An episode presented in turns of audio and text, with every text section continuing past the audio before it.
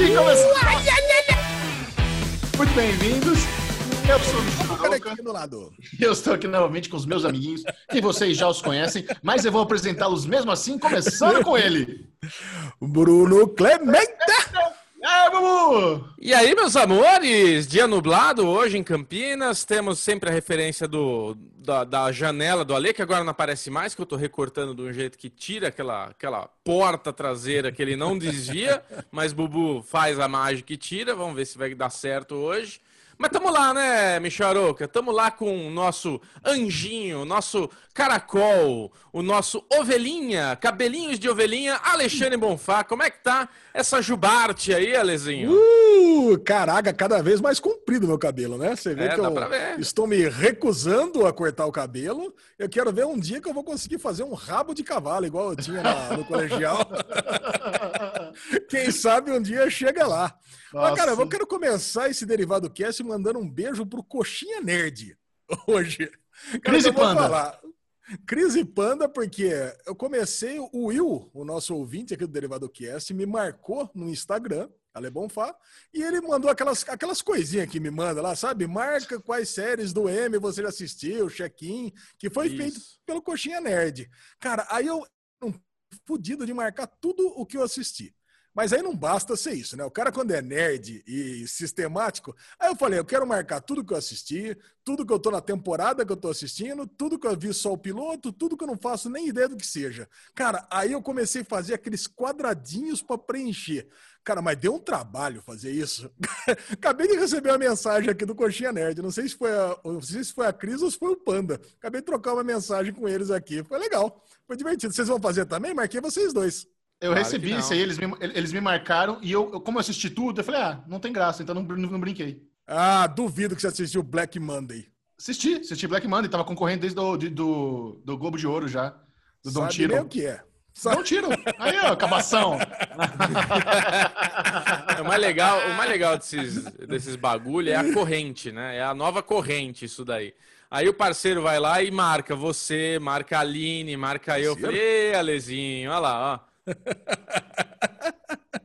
Muito bom. E você, Xexão, como é que tá a vida aí na ZL? Sempre muito boa, Lesão. E eu gostaria de dar as boas-vindas a todos os ouvintes do Derivado Cast, esse, esse que é o podcast número um do Brasil em Number áudio e vídeo. E você pode estar ouvindo no Spotify, no Deezer, no Google, no Apple. E nós te convidamos a nos acompanhar no nosso canal do YouTube. Acesse Derivado Cast, se inscreva, porque você pode assistir esse podcast. É muito mais legal você ver Alexandre Bonfá, nosso vida toda com os cabelinhos encaracolados, Bubu Clemente no seu background Viking, eu com meu quadrinho aqui do, do Emmy Awards, coisa mais linda desse mundo. E por aqui, nesse podcast maravilhoso, tudo começa com. Aro Vende! Yes! Eventinhos, vidas sociais, trabalhos divertidos e sempre histórias cremosas de Alexandre Bonfá. O que que nos, a- o que que nos aguarda hoje, querida ovelha? Cara, final de semana delícia, porque voltou o Campeonato Paulista de Futebol, né? Olha aí. só. Que legal. Cara, hein? voltou o Campeonato de Paul- Paulista de Futebol, então voltaram os eventos para assistir o Campeonato Paulista de Futebol. E quem tem caixinha mágica tem Premier Futebol Clube, então tem jogos do Guarani passando. Cara, e teve o joguinho do Guarani contra o São Paulo, é o jogo onde o Guarani se classificaria para as fases finais. E, evidentemente, quando o Guarani classificaria, evidente que não se classifica, né? Quem é bugrino sabe o que acontece quando tem um jogo que depende só dele. Não acontece. Eu, meu filho Felipão, veio aqui em casa, a gente estava aqui tomando caixas e caixas de Heineken, já esperando pelo pior. Porque a frustração faz parte da vida do bugrino. Então, veio pra cá, cara. Felipão e Marcelão, a gente passou aqui a tarde deliciosamente, se embebedando e depois comentando as desgraças, os juízes que roubam gol mal anulado, as frustrações, o gol do São Paulo, belo terceiro gol do São Paulo, inclusive. E é isso aí. Vida que segue, agora vamos jogar o troféu do interior. E você? Quantas, quantas Heinekens? Não, eu quero quantidade. Você fala caixas e caixas, eu gosto de ter uma noção de quantidade. Quantas garrafas? Ah, cara, é, foi é, tipo o evento da semana passada, né? É, foi aquela coisa que acabou em pizza. Acabou em pizza literalmente aqui, né? Puta, foi bem gostoso. É uma coisa que a gente eu tava sentindo muita falta é pizza palito. Eu gosto muito de pizza palito, aquele negócio que você vai nos restaurantes e pega a pizza, já vem cortadinha para você pegar só um pedacinho, né? Não sei se é comum no Brasil inteiro isso, mas aí a gente pediu três pizzas aqui em casa e ia colocando as pizzas na forma, ia cortando em pizza pra gente comendo o negócio. Agora, cerveja, Gechel, ah, deve ter sido um engradado e meio, sei lá, uma coisa assim. Quanto tem cada engradado? 16? 24. 24? É, deve, Manja é, pra deve ter sido umas 30, 36 garrafas, sei lá. E três pessoas. É, ele, é, tava o Ju também depois, meu cunhado, só que ele é corintiano, então ele tava torcendo contra o Guarani, né? Porque a vaga tava entre Corinthians e Guarani. E no final das contas deu Corinthians, né? Tá bom, Corinthians seja feliz lá. Tá sabe, sabe onde é muito comum essa pizzinha de palito que você gosta? Em boliche. Eu tenho memória de ter vários boliches Sim. já que é, é, é, comum essa pizzinha de palito, né? Ou é não? Ou Strike, eu... Não, Strike 2000 em Campinas. Você deve ter frequentado alguma vez na sua vida. Foi, foi sim. Cara. Em Piracicaba. aliás, cara, eu tenho uma história no Strike 2000 que o Felipe claro ele não ele não esquece até hoje, cara. Ele tinha mais ou menos a idade do Henrique, hoje um pouquinho mais novo, uns 5, 6 anos, e ele estava aprendendo a jogar boliche. Então ele pegou aquela bolinha um pouco mais leve, mas ainda assim pesada. Ele foi até a pista para jogar e eu estava atrás dele empurrando, né? Fazendo aquele movimento de pêndulo. Olha, e a hora olha de jogar. a hora de jogar a bola, cara, ele esqueceu de soltar. Então a bola foi direto no nariz dele, entendeu? Porque Tadinho. aí eu fui fazer aquele. Cara, o Felipão tinha uns seis anos de idade, bateu a bola no nariz, sangrou o nariz. Coitado, cara. Ficou lá sentado naquela escadinha que tinha no canto esquerdo, ali do lado dos, dos jogos de dardo. Vocês continuaram jogando? Nunca mais esqueceu. A criança quebrou o nariz e ter, terminaram a hora, é isso? Não, não, não, que, não, não, não quebrou nada. Foi só um sanguinho, coisa boa. Ah, tá. você, qual é a sua estratégia no boliche ali? Você pega a bola mais leve para jogar forte ou você pega a bola mais pesada para ela ir mais certeira? Não, a bola tem que ser, a bola tem que ser a média, porque a, a bola média. mais pesada, cara, o que acontece? Você vai destruir seu dedo. Né? Você não tem nem, você não tem nem, não tem nem o que discutir. E o negócio é que vocês, muito pou, poucas pessoas sabem, mas você tem que ver aquelas setas que estão próximas da, da pista, né? Que você tem que mirar no, no cantinho, é, um pouquinho para a direita ou um pouquinho para a esquerda da seta do meio, que aí você Boa. faz o strike. Muito bom. O Bubu Clemente tem uma cara de que joga bem o boliche, ele tem a técnica, joga o pezinho oh. pro lado, rebita a bundinha, deve ser a coisa mais linda do mundo. Rebita a bundinha foi o momento ápice do boliche na minha vida, né?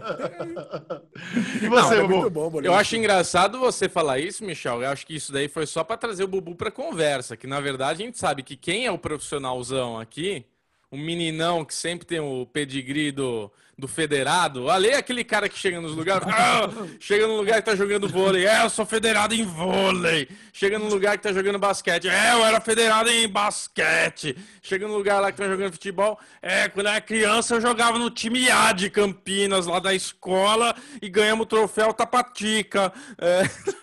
Tapatica. Fala aí, o cara que falou o arco e flecha. Era bonzão. Você era o bonzão única... do. Não, mas. A, a única vez. A única vez que papo de federado surgiu na nossa rodinha foi você, Bruno Clemente, que falou que era federado no arco e flecha. Foi a única Não, vez. Não, eu falei que eu falei que atirava e você falou que eu era federado. Agora o Alesão que é o master. Você é bom no boliche, Alesão? Olha, eu, eu vou falar. Eu achava Agora ele vai pagar de humilde. Olha lá, olha lá. Eu, eu achava que eu era bom no boliche porque realmente eu, em cada. O, o boliche é chato, você joga em 10 rodadas. Então eu fazia três ou quatro strikes em cada é rodada. É bom, é bom. Não, não é. Não, não é. Não é. Você acha que isso é bom? Aí eu fui jogar um campeonato, cara. E um campeonato de boliche é o seguinte. Raramente Foi. a pessoa não faz um strike. Não, mas a gente tá falando de, de, de civil. Civil, três, quatro strikes na, no de 10 é muito bom. Então, Gegel, mas aí no Strike 2000 tinha uma galera, quando eu fui jogar o campeonato mesmo, acho que eram 40 jogadores, eu fiquei em 40, acabou. Mas por que você foi jogar o campeonato? Pior. Ah, cara, porque é uma lesão, ele é o bonzão. Eu, chegar, eu, achei... eu sei que é o seguinte, eu fiquei tão minimizado perto de vendo a galera fazendo strike atrás do outro, eu não acertei nenhum strike, eu acho que fez dois spare, né? Spare é, fazer ruim. um strike com duas bolas. Não, foi péssimo, péssimo, péssimo. Foi strike ridículo, com duas cara. bolas, Lê, que é isso? Vai, quarta série, conta o seu, como é que foi seu fim de semana. Cara, fim de semana foi aquela rotina. Foi pro meu sogro de novo, né? Agora virou férias. E a gente é, foi lá. E daí, mudou. nós, como pais, temos que ser muito criativos, né, Lezinho? A gente tem que ficar inventando Sim. e reinventando coisas para fazer. Então eu tive a ideia de pegar o Vitor, colocar no banco da frente do carro, e a gente saiu andando pelo condomínio, né? Que eles moram no condomínio fechado. A gente saiu andando pelo condomínio, ele se segurando ali no puta que pariu do carro, e a gente caçando carros abandonados pelo condomínio. Como tem muita gente que não tá, como tem muita gente que não tá saindo de casa, o carro fica sujo, parado e parece que ele tá abandonado. Então a gente é ele ficou com o meu celular, é, ele ficou com o meu celular e eu procurando super devagar, né? E a gente viu um carro sujo. Ele, olha lá, achei um carro abandonado! E começava a tirar 5 milhões de fotos do carro abandonado para mostrar para a mãe depois. Foi muito legal, cara. Mas foi fim de semana recluso, é o, é o, né? É o, é o perimencinho. É o tá. Não, e teve uma hora, cara, que foi muito bizarro, né? Porque a gente tava nessa de vai para lá, vai para cá, e ele com o celularzinho tirando foto. Aí a gente foi chegando numa casa que tinha uma menina no jardim, assim, na, na, na, na, grama, assim, da frente da casa. Não sei nem como é que os pais deixaram, que era menina da idade dele, de 3, 4 anos, sozinha na grama, na beira da rua, assim, sabe? Aí o Vitor, a gente começou a chegar perto, eu falei, ó, oh, filho, dá um tchauzinho pra ela. Ele começou a tirar foto dela. Eu falei, não, filho, não faz isso. A menina, assim, tipo, olhando pra gente, o carro mó devagar, tirando foto dela. É, e, e, ele, ah, por que não? Tal. Eu falei, não, filho, ela não gosta. Você não pediu para tirar foto. As pessoas não gostam de ficar tirando foto assim. E olha a carinha dela, ela tá até assustada. Dá um, dá um tchauzinho. Aí ele baixou a câmera assim, deu um tchauzinho todo tímido. Então. Olha, né, cara? Tem que ensinar, né? Ah, muito Imagina. bom, né, cara? Essa fase é, é muito boa também. Cara, o, Ale, o, o, o Ale já tá com vontade de fazer outro filho para ter essa fase de novo. Será difícil, né? Sem próstata, acho meio.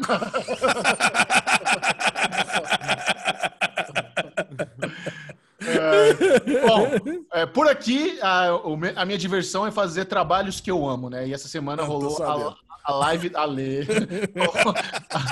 Mas o Ale, ele tá impossível. Tá? Tá impossível, Ale. Deixa o Michel em paz. O rapaz tá solteiro. Deixa ele brincar, ué. Ô, não, não tem nada é, Xexé. É, Xexé. Eu pra ajudar, é, entendeu? É isso. Eu tô falando. A live do brincar, M. Tô deixando. Ah, Isso, bom. live do M. Foram anunciados os indicados ao, ao Emmy Awards 2020. Nós vamos Eu adoro comentar. Michel sem graça. Tô de boa. Nós vamos comentar as nossas impressões sobre os indicados, os esnobados, quem faltou. Alexandre Bonfá ficou feliz e indignado ao mesmo tempo. Feliz porque teve What We Do in the Shadows, indignado porque não teve nada de Mr. Robot, mas tudo isso em breve no Daily News ali. Vamos falar sobre o M, né? No Daily, Daily News, Daily News, cara. E a, e a TNT, pela primeira vez, ela fez um esquema meio que live de YouTube, com a Aline Diniz e eu reagindo e comentando os indicados. Cara, eu achei um formato bem legal, porque normalmente a TNT só espelha o, a transmissão americana e fica lá, sem ninguém falando, sem legenda, sem dublagem, porque é ao vivo, então não, não dá para ter legenda, não dá para ter dublagem. Aí esse ano eles fizeram um esquema onde a Aline e eu entrávamos uns 20 minutos antes do anúncio, a gente dava ali a, os nossos palpites de quem iria entrar na lista, aí rolava o, o anúncio, que é bem curtinho, Aí tiveram a participação lá da Laverne Cox, do Josh Gad e da Tatiana Meslani, junto com a Leslie Jones, que estava apresentando. Ela estava no estúdio, ali com, poucas pessoas. Os convidados estavam cada um na sua casa no Zoom. E foi rapidinho, acho que em 20 minutos eles deram ali as 11 principais categorias do M. E depois a Aline Diniz, voltamos, Aline Diniz e eu voltamos para falar: putz, que legal, faltou isso, espero isso, fazendo umas pequenas apostas iniciais. Então achei bem legal esse formato, é um formato muito YouTube. Eu achei bacana que a TNT curtiu a ideia. Eu, eu que dei essa ideia para eles, meu, vamos fazer essa, vamos fazer isso. A Aline e eu convers, conversando, vocês fazer a transmissão, vai ficar mais legal. E, e, deu uma bombada. Eu tava vendo aqui no Facebook, tava com quase 40 mil, mais de 40 mil views, assim, menos de 24 horas. Então foi bem. Opa! Um que deu certo. Só no YouTube, aí tem o player do Facebook, do, do Twitter também, onde eles transmitiram. Aí, eles fizeram um esforço bem grande para ter os direitos de transmitir no YouTube e no Twitter, porque eles tinham garantido só do Face. Aí eles fizeram um corre lá, mandaram pro jurídico dos Estados Unidos, da Academia de TV. Vamos conseguir a transmissão no YouTube também. Então achei muito bom. O pessoal da TNT é incrível, adoro trabalhar com eles. Ah, foi praticamente um falando com nada, só que versão é. YouTube para TNT, né? Que vocês Verdade. fazem toda quarta-feira no Instagram da Aline. Olha aí, Aliás, esse nossa, nossa live, né, falando de nada, que a gente faz, a Aline, faz, a Aline e eu fazemos toda quarta-feira, a Aline contratou uma pessoa para criar uma identidade visual da live de tão feliz que ela tá. Então, a partir de agora, vai ter thumbs personalizadas. A gente vai ter umas artezinhas para colocar nos stories. Tudo iniciativa da Aline. Ela que pagou tudo, me ofereci para rachar, ela não quis. Falei, então, beleza. Ó, eu, quando eu ofereço para pagar bom. e não quer, eu, eu, não, eu não brigo. Eu falo, beleza. É, o Michel, ele fala uma vez, né? É Exato. uma vez. Exatamente. É aquela carteira não que não sai do bolso nunca. Quer rachar? Isso. É o famoso, é o famoso educadão, né? Exatamente. Não, não, deixa que eu pago. Tá bom, pode pagar. Pode pagar. Então não percam, dia 20 de setembro acontece o Emmy Awards 2020, a maior premiação na televisão. Ainda não sabemos como vai ser essa transmissão, se vai ser tudo online, se vai ser com plateia reduzida, se vai ser sem plateia nenhuma, só com apresentador. Então, eu tô muito, eu achei até que eles iam uh, divulgar o formato no anúncio, mas não falaram nada ainda. É, não sei como vai ser aqui no Brasil, porque normalmente a equipe vai para os estúdios de Buenos Aires. Eu acho que eu não, eu acho que até setembro não deve rolar fazer viagem para Buenos Aires. Nós vamos ter uma reunião amanhã para falar sobre isso, então eu acredito que vai rolar uma infraestrutura aqui em São Paulo mesmo. Vamos ver como é que vai rolar. Mas eu amo, cara. O M é, é, o, é, o meu prêmio do coração. Eu tava ali torcendo por Watchmen, torcendo por Miss América, pela Kent Blood. Pela, quando eu vi o Jeremy Irons, Ozymandias entrando ali na categoria de melhor ator em drama, fiquei tão feliz. Teve várias surpresas interessantes e outras nem tanto. Vamos comentar em breve. Muito bom, vamos ficar por dentro de tudo da cultura nerd pop geek com o Daily Que isso? A Xena no Daily News? e aí, Lesão, qual foi a facada da semana? Quem foi cancelado? Quem foi renovado? Já começo de bode com esse Daily News aqui, porque não foi nada cancelado, viu, Xexão? Que o Bubu também. Bubu já começa feliz aí, porque não teve nada cancelado. Essa semana passamos em águas claras do cancelamento. e renovação? Mas renovação, renovação, teve renovação pra caralho aqui, viu? Já começa feliz, viu? Cacete não, pra caralho, pra cacete, pra caramba. Olha aqui. E a Netflix dominou as renovações aqui. Mas vamos começar por, não pela Netflix, mas pela HBO. Perry Mason, renovado para a segunda temporada. A HBO não fez nada mais do que a sua obrigação, certo? Exatamente. Nada mais do que obrigação. Perry Mason maravilhosa. Já a Stars, que renova tudo, renovou P-Valley para a segunda temporada. Cara, ninguém pode reclamar a Stars sobre isso, né? Que a Stars renova tanto bem, tanto mal, sendo boa, sendo ruim. Então, se você quiser assistir uma série com a certeza que vai ser renovado, é só pegar uma série da Stars. Quando Boa. não, pega aquela série que tem aquela Power, né? Que além de renovar, renova para cinco spin-offs, né? Exatamente. agora, agora sim, vamos partir para Netflix. Sweet Magnolias, renovada para a segunda temporada. Cara, você sabe que eu me apeguei nesse Sweet Magnolias aí? Eu entrei no meu projeto de pilotos obscuros, eu assisti o primeiro, o segundo, já tô no quinto episódio dessa coisa. Mas, Mas tá aí, renovado, renovado para a segunda temporada. How to Sell Drugs Online, renovada para a terceira temporada. Muito bom, estou muito feliz com How to Sell Drugs. E Outer Banks, renovada para a segunda temporada, agora sim, semana passada. Se lembra que a gente deu aquele furo de notícia quando deu. ninguém sabia na renovação silenciosa. Agora foi oficializada. Muito bom, Bubu. Feliz a... da vida com Outer Banks e minha sobrinha, minha sobrinha de 12 anos também. Boa. e aproveitando. Oh, e falar em, em Bubu e a sua sobrinha de 12 anos, o meu filho, Henrique, que isso, Ale? jogar Fortnite. Olha aí. Olha aí. E eu passei Aí, o meu Bubu. nick para você e ele não me adicionou. Isso, Bubu Blackbird. Isso, né? Porque é o seguinte, é, É que a gente estava jogando na casa do meu na casa do meu sobrinho, né? Que foi aniversário dele essa semana também. Pô, teve, teve mais Avengers, mas eu não vou tratar agora. Mas é que a gente estava jogando lá e eu não instalei aqui em casa. Mas depois eu vou colocar Bubu Blackbird, para quem quiser também, só seguir. Ainda bem que não é Agora, é esse. Agora, já aproveitando que a gente deu aquele furo semana passada, eu vou falar mais quatro renovações silenciosas da, hum. da Netflix. Porque o Bubu, ah, porque o Chechel adora isso. Vai. The Umbrella Academy, renovada para a terceira temporada. Qual é a pista? Nar Narcos México. Ah, eu não vou saber, eu não anotei aqui na, na pauta, mas é cada um uma pista diferente. Mas pode ter certeza que está certo, porque nós temos, nós temos é, informações de dentro da Netflix aqui, ó. Ok. Narcos México, renovada para a terceira temporada. O Assassins, renovada para a segunda temporada. Isso aqui a gente já tinha falado que tinha sido até cancelado silenciosamente. Hein? Olha, isso está sendo uma surpresa, cara. Tinha, foi um puta flop, ninguém se importou com essa série. Tô, tô achando estranha essa renovação aí. É, ó. Eu tô botando minha mão no fogo aqui. E é, Virgin é. River. E Virgin River renovada para a terceira temporada, sendo que a, o, o anúncio da renovação para a segunda tinha sido em dezembro. Então já Sim. foi renovada para terceira também. Essa a gente não viu nem o piloto né, dessa série aqui. E fez muito sucesso, viu? Tem uma galera que adora esse Virgin River. A gente devia ter assistido. Muita gente vem falar comigo que curte. Inclusive, a Lesão, coloca aí nos seus pilotos obscuros aí para você falar dessa série, por favor. Na Boa. próxima eu vou colocar. Na próxima eu vou colocar. Agora eu vou assistir It's Okay to Not Be Okay. Primeiro Dorama, que ganhou no meu Pilotos Obscuros.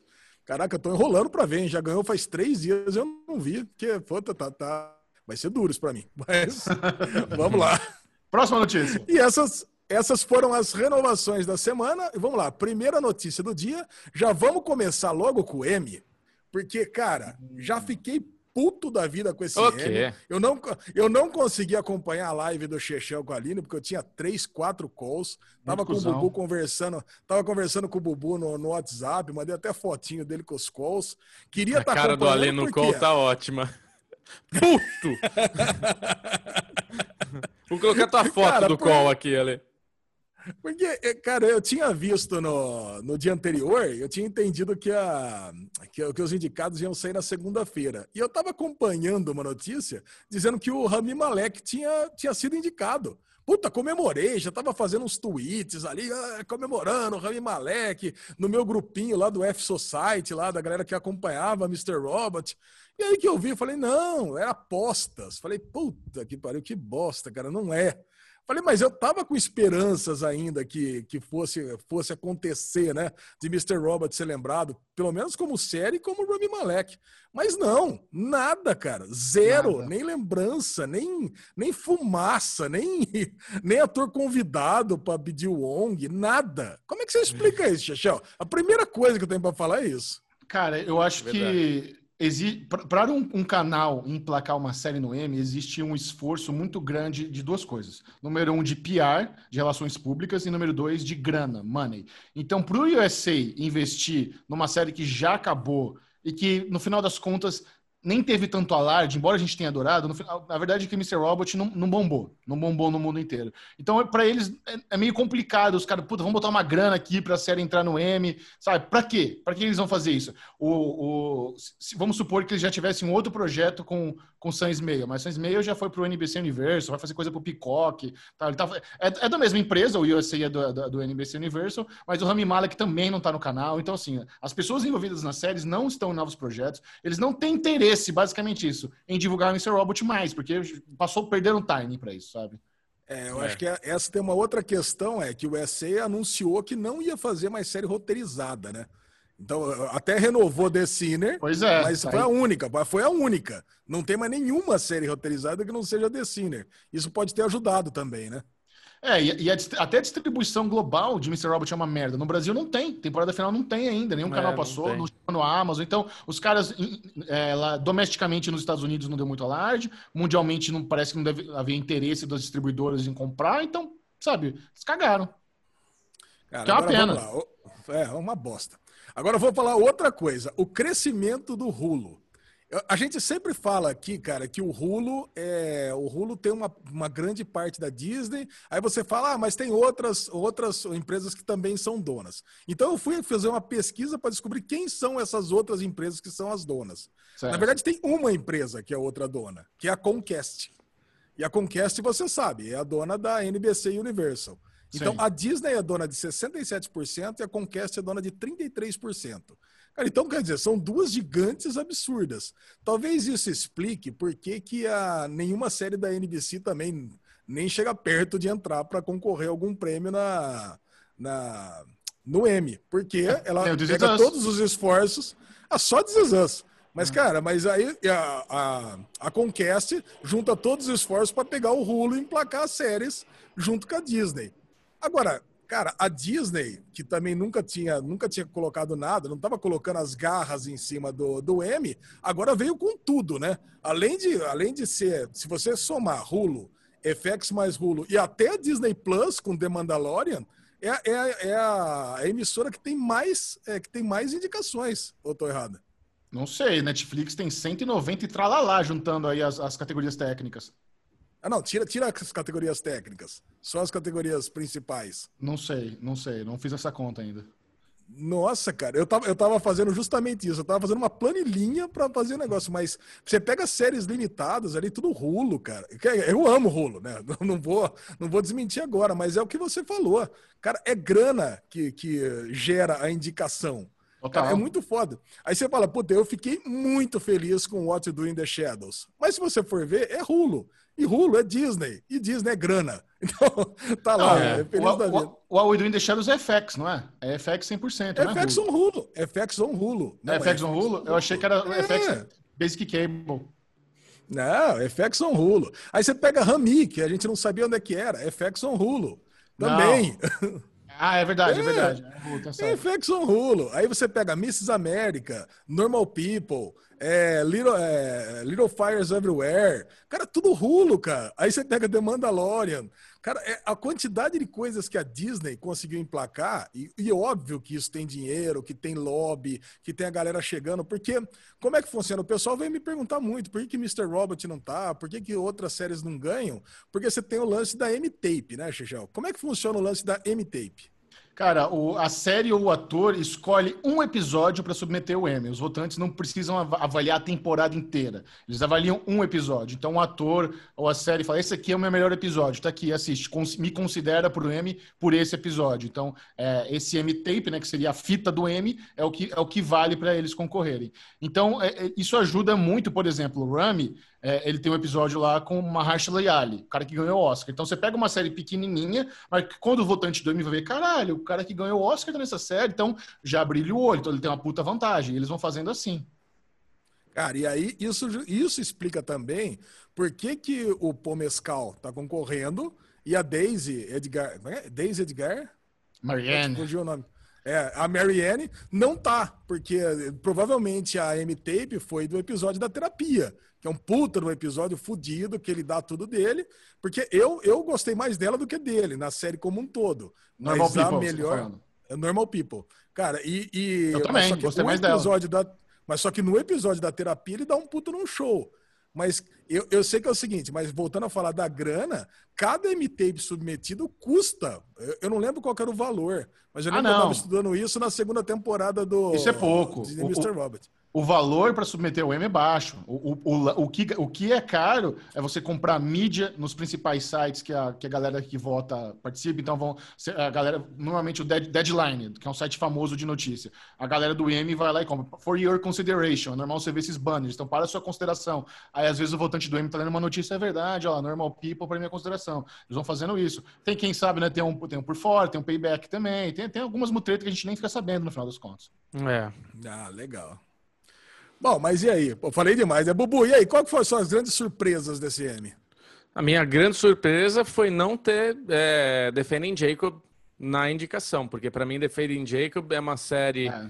completa, completinha. Pode não ser a melhor de todas, mas eu acho que ela fez por merecer estar ali, pelo menos nos indicados. Uma série que tem uma fotografia muito boa, a série que tem um elenco muito bom, a série que teve uma direção muito boa, a série que tinha um roteiro adaptado muito bom. Tipo, tudo na série é bom. A gente viu ela do começo ao fim feliz, discutindo, falando. Então, assim, não entendi por que não está indicada. Mas, ao mesmo tempo, eu fiquei feliz de ver The Morning Show sendo reconhecida pelos atores, por tudo que representou, né, cara? Que a Jennifer Aniston tá lá e o Steve Carell também tá lá. Agora, aí entra nessa parte de lobby, né, cara? A Apple, o quão interessante para a Apple é ter mais de uma, o quanto é, é complicado, cara, que a gente começa a analisar é, toda essa fala sua, Lê, entra na minha cabeça. Eu estava tendo um papo com o Rafa ontem, Michel, e a gente entrou nesse, nessa questão também, né? De, de política, de até onde o dinheiro e tudo. E é isso, né? O M ele também tem um objetivo. Ele também quer agradar todas as faixetárias, todos. Então, tipo, até onde isso é natural, isso realmente é sincero, é, né? O quanto esse lobby influencia, porque para mim a, a, Apple tem duas, três séries ali que podiam ter alguma coisa em destaque. For All Mankind é muito boa, entendeu? É muito boa, muito bem feita, Não, uma é... grana de investimento alta, tipo, é, é uma puta série. Defending Jacob é absurdo, não tá? Para mim foi a, a é, decepção. É, é, o que dá para entender é isso, né? A Apple focou todos os esforços do Morning Show, mandou é. lá as M-Tapes, falou, cara, é o seguinte, vai botar The Morning Show e pega e todas as categorias e bota alguém. O resto não me é. interessa. Mythic Quest é uma puta de uma comédia legal. Com certeza não devem ter nem se esforçado para entrar. É. É, Defende Jacob e outras, e as outras séries, eles devem ter realmente não suportado. Agora, The Mandalorian, cara, eu queria pegar o case The Mandalorian, porque quando eu comecei a acompanhar a M, era tipo assim, só série PNC, só série pau no cu pode concorrer. era, era tipo assim, era Mad Men, Breaking Bad, não tô dizendo que é série ruim, tá? Dalton Web, mas é só série com essa característica, é série para um público adulto, é série com... É, é esse tipo de série. Não, cara, tanto que você pensa assim, a ah, Lydian pode concorrer? Não, não pode. Star Trek Discovery pode concorrer de jeito nenhum. Cara, tem que ser série eh, pro público que quer ver coisa adulta. Aí, de repente, entrou Stranger Things. Porra, puta surpresa. Puta, foi legal. Mas foi um caso único. A Netflix tá aí com uma puta de uma grana. Agora entrou a, a, Disney no mercado, já bota The Mandalorian, que não é uma unanimidade absurda. É legal, a gente gostou, mas eu lembro que vocês não gostaram de alguns episódios do meio, eu não gostei do episódio final. Porra, e já pega e já emplaca como é, uma das oito melhores séries da, é. da do, do, Forçar a barra. Agora, e Stranger só, Things só de sci-fi. É, não, Stranger Things eu gostei. Eu gostei mais do que do Mandalorian, inclusive. Agora, cara, agora pode sci-fi a partir de agora, então nós vamos começar a botar blockbuster concorrendo contra a série PNC, já Como é que vai ser esse negócio? Cara, eu também fiquei muito surpreso com a indicação de Mandalorian na categoria de melhor série dramática. Nunca, nunca na minha vida eu apostaria nisso. Mas se você refletir, o, o, o valor de Mandalorian na indústria foi muito grande. O, o é. que houve ali de investimento, você pegar 100 milhões de dólares para fazer uma temporada, os caras pegaram o orçamento de Game of Thrones, criaram novas tecnologias. A gente já falou aqui no Derivado Cast sobre aqueles painéis de LED que eles estão usando, que desenvolveram para diminuir a pós-produção, é, os esforços em terem múltiplas temporadas. Os caras criaram o Baby Yoda, que entrou na cultura pop assim de uma forma muito avassaladora. Então, teve muito valor nessa questão. Não Sim. tanto, talvez, em, em qualidades de, de narrativa, de dramaturgia, que são essas séries PNC que você falou, mas tem outros valores. Então, mas Stranger Things é interessante porque você falou que você gostou, Ale. Mas se você tiver que pensar quais dessas séries você tiraria para entrar Mr. Robot? Qual da do, do categoria drama? Qual seria?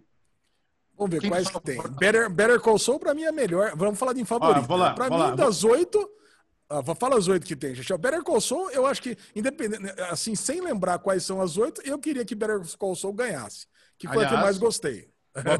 Bob Odenkirk não tá na melhor ator também é uma loucura, mas beleza. Me, é, melhor, melhor série de drama: Better Call Saul, The Crown, The Handmaid's Tale, Killing Eve, The Mandalorian, Ozark, Stranger Things e Succession. Quem você tiraria para entrar no Mr. Eu tiraria é. The Handmaid's Tale sem dúvida nenhuma. Você não tiraria Stranger Things, porque para mim Stranger Things tá sobrando não. fácil nessa, nessa mas tá sobrando tá, assim. Eu adoro Stranger Things, mas Stranger Things é legal, cara. Não é, não é, ela não chega aos pés de uma The Crown, não chega aos pés de um Succession, sabe? É outra coisa. Não, The Handmaid's Tale foi ruim, cara. Cara, Eu não acho. Assim, eu, eu, é assim, eu, eu, eu tô falando levianamente, tá? Eu não assisti. Eu tô falando baseado nas opiniões que Ah, eu então ouvi, não, porra. Que é uma temporada. É, não dá pra, Você não dá, viu, não dá pra eu falar. Você nem viu, tá pedindo Então, pra sair? Eu, eu, eu, eu acabei de acabar a segunda temporada e a segunda temporada eu não gostei. E falaram que a terceira é tão ruim quanto a segunda. Então Não é.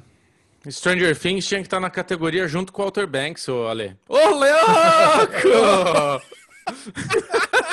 Tá Polêmica! Cara, Ó, agora- é, agora, com certeza, certeza. Stranger- Porque assim, ó, de- só voltando na- na- nesse negócio, Stranger Things tá sobrando fácil, tá? O Ale, ele tá pegado a um amor que ele criou com a série. Mas, que nem, ó, Mandalorian só justifica tudo isso que o Michel falou, cara. Porque, assim, a cultura Star Wars estava muito carente de ter alguma coisa. E Mandalorian supriu essa, essa necessidade dessa, dessa cultura. Tipo, a série Mandalorian agradou muito mais que os filmes de Star Wars, ultimamente.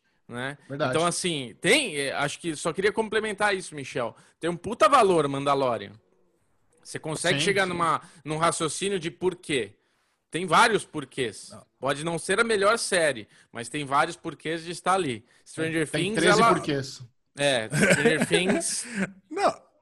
Agora, agora vamos, vamos falar a verdade. Star Trek Discovery é muito melhor que The Mandalorian.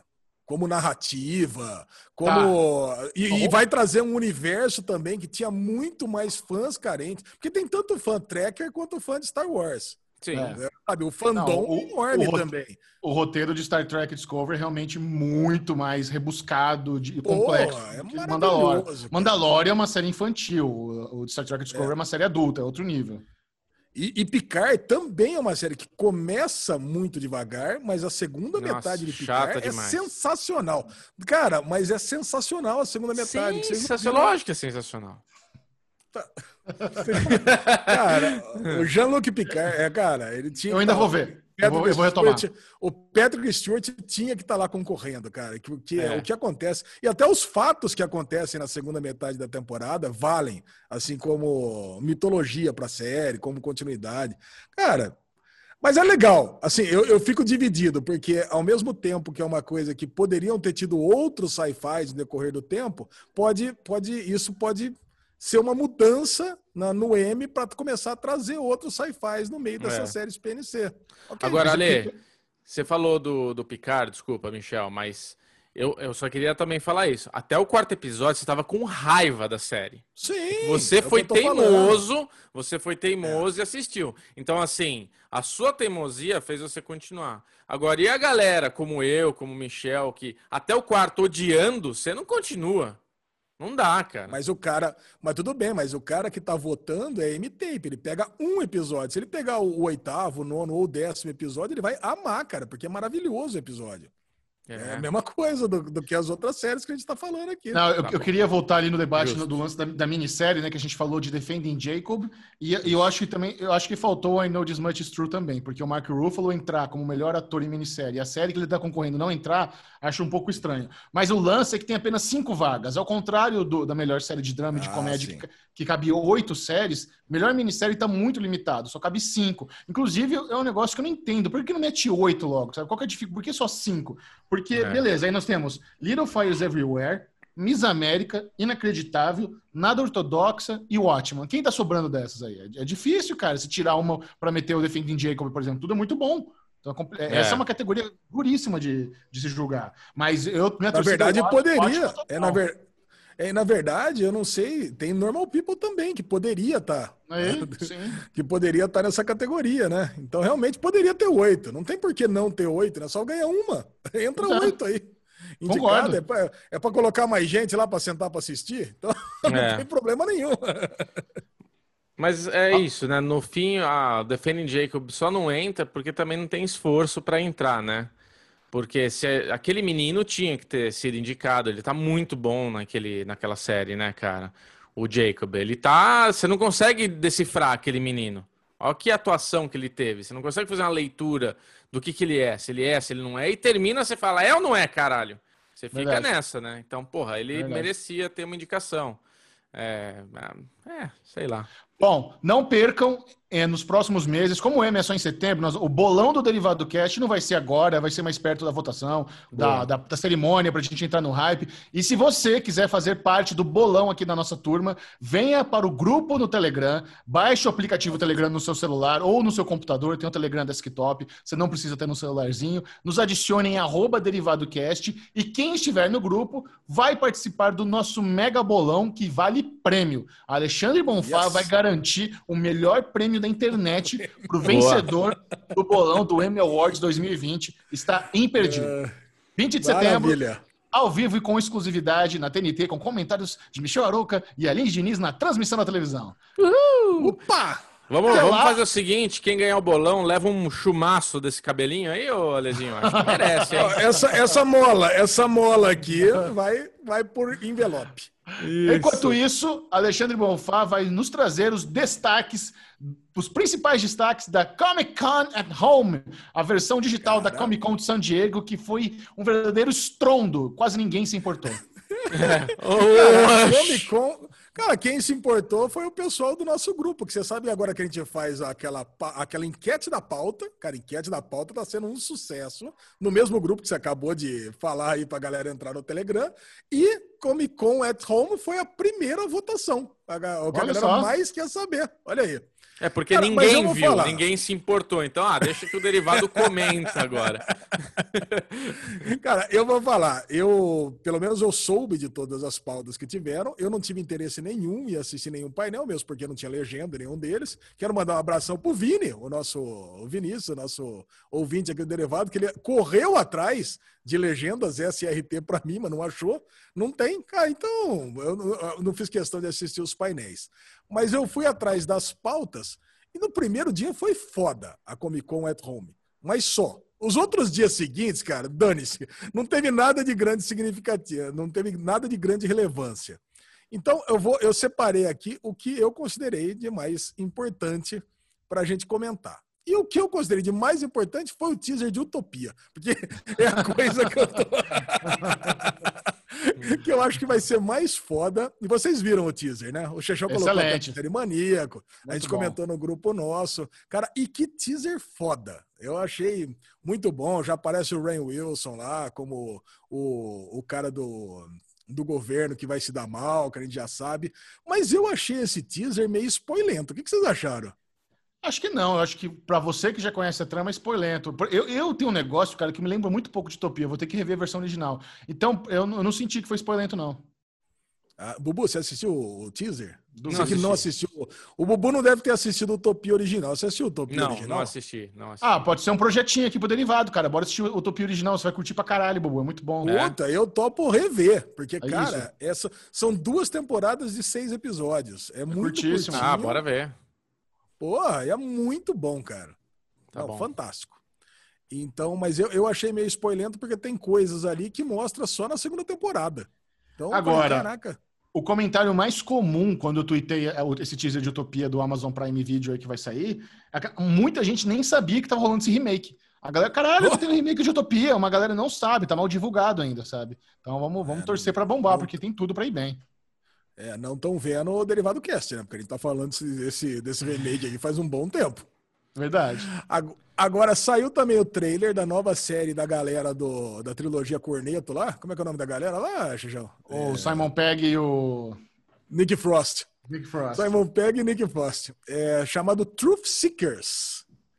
E aí, o que, que vocês acharam desse trailer? Cara, eu adoro essa dupla, adoro a trilogia Corneto, né? Pra quem não sabe, é o Hot Fuzz, o... esqueci os outros. Mas Shaun of the Dead. Muito bom. Mas, cara, esse teaser, zero, zero tesão. Achei bem zoado. Achei, achei fraquíssimo. As piadas ruins, os efeitos ruins, não me animou nem um pouco. Vou assistir porque eu curto a dupla, curto o trabalho deles, né? Vou dar, vou dar uma chance. Mas, a princípio, eu achei o trailer ruim, Ale. Você curtiu, né? Ale curte tudo. É, eu curti. Uh, sabe o que lembrou? eu, quando, eu, quando eu comecei a trabalhar pro Chechão, quando o Chechão virou meu chefe no Série Maníacos TV, quando ele virou meu chefe no Série Maníacos.tv, eu comecei a escrever uma série chamada Raven do sci-fi. E nessa série tinham uns personagens que apareciam de vez em quando que eles entravam numa, numa van e chegavam na cidadezinha lá de Raven que tinha os Troubles, que eram os problemáticos. Cara, e era exatamente isso. E acho que vai ser meio que o mote, que eles são os caçadores de coisas sobrenaturais. Tem um tom aí meio humorístico, né? Óbvio, né? Que Total, tem sempre. Simon Pegg. Ah, cara, eu não, não achei que vai ser ruim, não. Achei que vai ser bom. Vamos assistir, vamos dar, uma, vamos dar essa Ah, chance. lógico. Mais uma do Amazon Prime Video também. Mais um da Amazon. E vamos lá, saiu também o trailer da segunda temporada de His Dark Materials, e é aí que eu lembrei que eu não assisti a primeira temporada inteira. Acho que o Bubu assistiu, né, Bubu? Eu assisti, eu inteira. assisti. Eu também. Ah, só eu que não assisti, pô, preciso assistir, só matar essa segunda temporada de His Dark Materials, porque na segunda teremos, teremos Andrew Scott e Phoe- Phoebe Waller-Bridge como os personagens é, fixos. E aí, empolga vocês? Cara, é- essa, esse reencontro, entre aspas, né, do Padre Gato de Fleabag e a Fleabag em- na segunda temporada de His Dark Materials é muito legal, porque, na verdade, ela vai, vai dar voz ao demon dele, então ela não vai aparecer fisicamente, não vai ter a Phoebe Waller-Bridge na segunda temporada de His Dark Materials, mas só de ver, de ouvir eles conversando, vai, vai dar uma nostalgia muito boa, porque se tem uma química boa em Hollywood, é Phoebe Waller-Bridge e o, e o Andrew Scott. Padre cara. Gato. Como eles, nossa, demais, demais, muito bom. Então, isso é uma- um dos grandes atrativos da segunda temporada.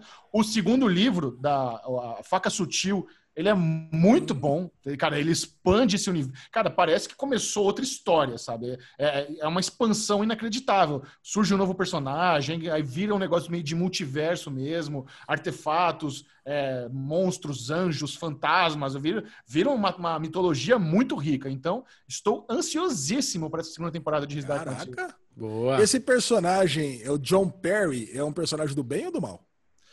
É, do bem, do bem. É, o- é o, é o pai do, do menino principal da faca sutil. Ah, então tá bom. Vamos lá, então. É, porque pareceu bem sombrio esse, esse trailer da segunda temporada, né? Bem mais que a da primeira. Sim. Eu assisti a cena de abertura de Novos Mutantes. Não sei se vocês tiveram esse prazer de Vi, assistir claro. essa cena Diz de prazer, abertura. né? Não, Cara. não foi ruim, não. A cena de abertura Não foi boa. ruim? O Michel, o Michel. Eu quando vi o primeiro trailer que saiu, que era aquela coisa meio terrorzinho, eu tinha achado que poderia ser bom. O Michel cantou a bola, vai ser uma bomba. Ele tá falando há cinco anos que vai ser uma bomba, Lê. Agora, esse teaserzinho que soltaram mostra um pouco mais. Cara, vai ser uma bombaça, velho. Eu mandei pro Michel, falei! Michel, você matou, mas faz tempo, velho, que você matou. Vai ser uma. Mas vai ser uma trolha daquelas, velho. Nossa, mas vai ter que ver muito Ai, bêbado cara. pra gostar, cara. Puta, eu vou falar pra você, ter- cara. Você vai ter que ter aquele churrascão aí na tua casa, ali, 18 cerveja pra começar, mais 3 keg da Heineken, aí vai ver essa bosta pra você gostar. Ah, é, é muito triste, né? Porque faz muito tempo que a gente não tem nenhum conteúdo mutante em filme pra assistir. Na- Nas séries a gente até tem, mas nem vale a pena, né? Nem vale a pena comentar essas séries que saem de mutante, mas a gente faz muito tempo que a gente não tem um filme de mutante. E, pô, aí você vê a galera ali, atrizes que a gente gosta pra caramba, a Ari ali conversando no, no painel, e eles super empolgados, né? Pô, segue a gente, levantando as hashtags lá, pô, não, não nos abandone, né? Vai ser legal, eu prometo, eu juro. E você, eu não achei os efeitos ruins, cara. Eu achei que Nossa. Puta vai. E eu tô nessa vibe mutante de novo, porque eu comprei o. Começou a sair no Brasil aquela saga House of X e Power of X, que é aquela saga de mutantes lá dos X-Men, do. Aquela que a gente comentou no derivado, onde eles, eles vão pra ilha de Genosha e até o Brasil do Bolsonaro vira inimigo deles. Não sei se vocês lembram. Cara, é Sim. muito boa essa saga. Então, cara, eu tô com um amor de mutantes de novo. Então é, porra. Vamos lá, né? Vamos torcer, gente. O Ale tá querendo, o Ale tá querendo muito gostar do filme, né? Só por isso. Cara, mas a expectativa está tão baixa, mas tão baixa, que é Que é capaz, capaz de quando a gente for gostar. assistir, falar, é, tá bom, não é tão não é essa bosta imensa que a gente achava, mas minhas expectativas continuam baixíssimas, cara. É, Baixíssimas mesmo. assistindo o trailer eu só pensava no Michel e pensava no que ele fala. Cara, era melhor can... era melhor abandonar o filme, fingir. Tipo, meu, deixa a galera esquecer. Já todo mundo já tá no. Não me traz coisa nova, porque foi muito ruim, cara. É Nossa, muito bom, Michel. Shift Del. Decepcionante. É, Shift vai, Del. Vai, vai, no server da, da Disney, da Fox, dá um Shift Del nesse ah, quebra essa. Cara, manda o famoso, puto, que queimou HD e não deu para recuperar e brilha. Acabou, tudo bem, a gente entende. É, muito bom. Agora, se tem uma coisa que a gente vai amar, é essa segunda temporada de The Boys e essa cena, uma cena que passou na, na Comic Con at Home, eu já, já ri alto, cara. Vocês viram essa cena do, do Butcher e a, e a galerinha dele na lancha, Sim. enfrentando o. Como é que é o nome do, do personagem lá, do aquático? Né? Profundo. Né? Profundo, isso, profundo. Cara, ele pega lá a baleia, tampa a baleia a lancha e vai o, o Butcher, pega a lancha, atravessa a baleia. Cara, é muito bom, né, cara? É politicamente incorreto no último, mata a baleia Pô, é, é, é, isso que a gente precisa, cara. The Boys é a série que a gente precisa. é The Boys era a série que tinha que estar tá concorrendo ao M. Essa série precisava estar tá concorrendo. É verdade, é verdade. Isso assim, tira mesmo. Killing Eve, tira Handmaid's Tale, pode tirar Stranger Things, pode tirar The Mandalorian, tira tudo, velho.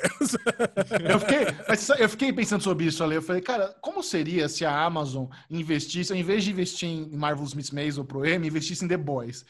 Como seria? Será que teria chance? Porque não tem cara de M, mas é aquilo que você falou, é uma série mais jovial, é o grande sucesso da, da plataforma, sabe? Será que não, mais pessoas não assistiriam o M se The Boys estivesse concorrendo, sabe? É, é uma coisa de pensar.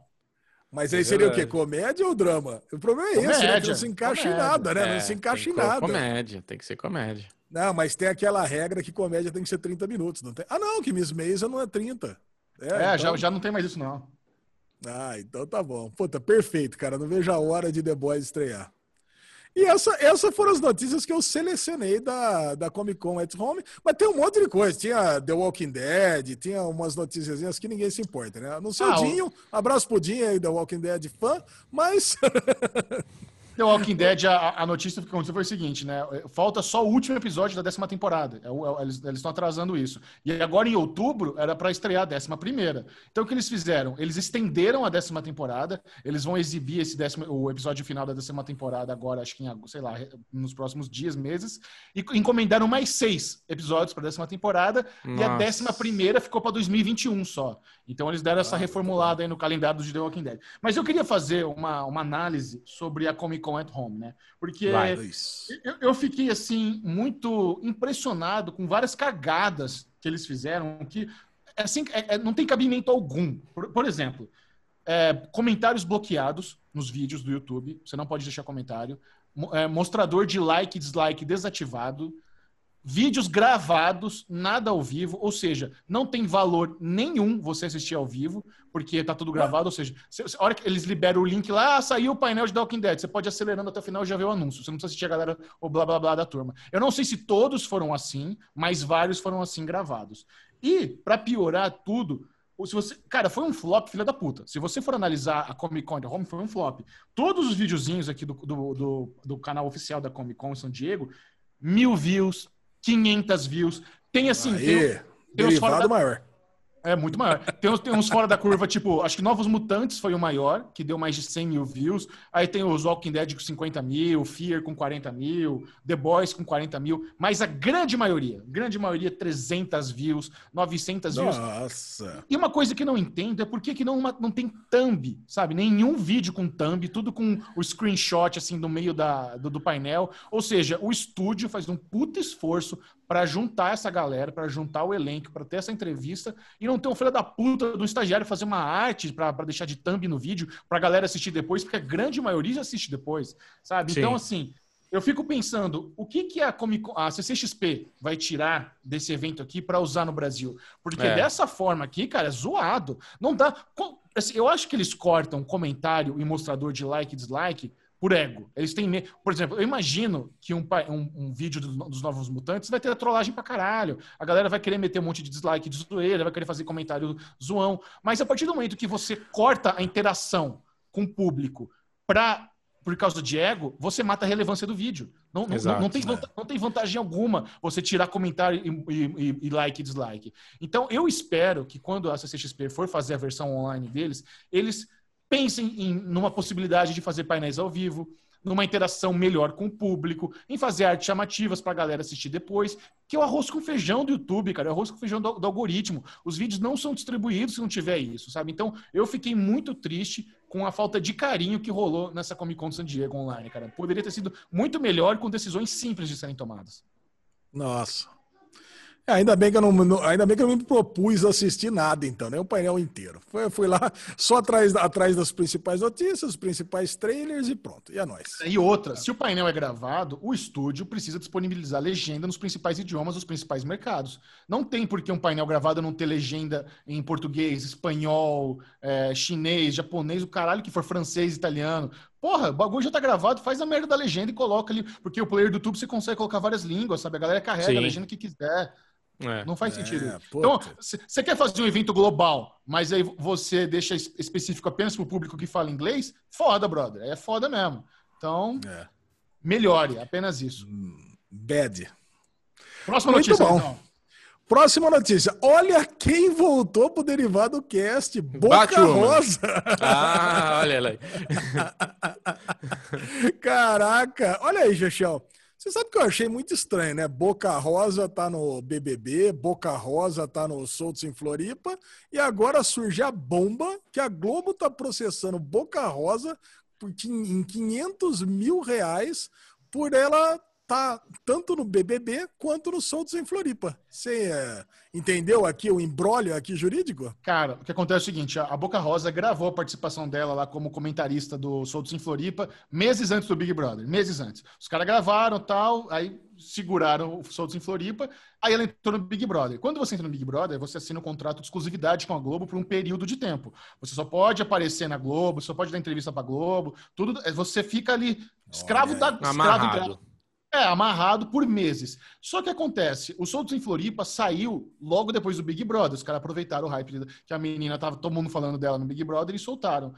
E, e, parece que ela, ela deu um migué. Ela não falou para a Globo que tinha feito soltos em Floripa. E, na verdade, talvez nem tenha sido culpa dela. Ela não tinha nem como saber o cronograma. Ela filmou soltos em Floripa antes. Se saiu depois do Big Brother, não cabe a ela, sabe? A Amazon que decide o cronograma de quando vai botar o programa no ar. Então, pode ser que tenha rolado uma estratégia da Amazon de ter segurado de propósito quando, quando puta, uma das nossas comentaristas vai estar no Big Brother, o programa mais comentado do Brasil. Vamos segurar, vamos estrear só depois. Ou pode ter sido coincidência. Às vezes o programa só ficou pronto naquele período, sabe? Então, assim, eu acho que ela não tem culpa. Ela só pegou trabalho, me ofereceu trabalho, peguei.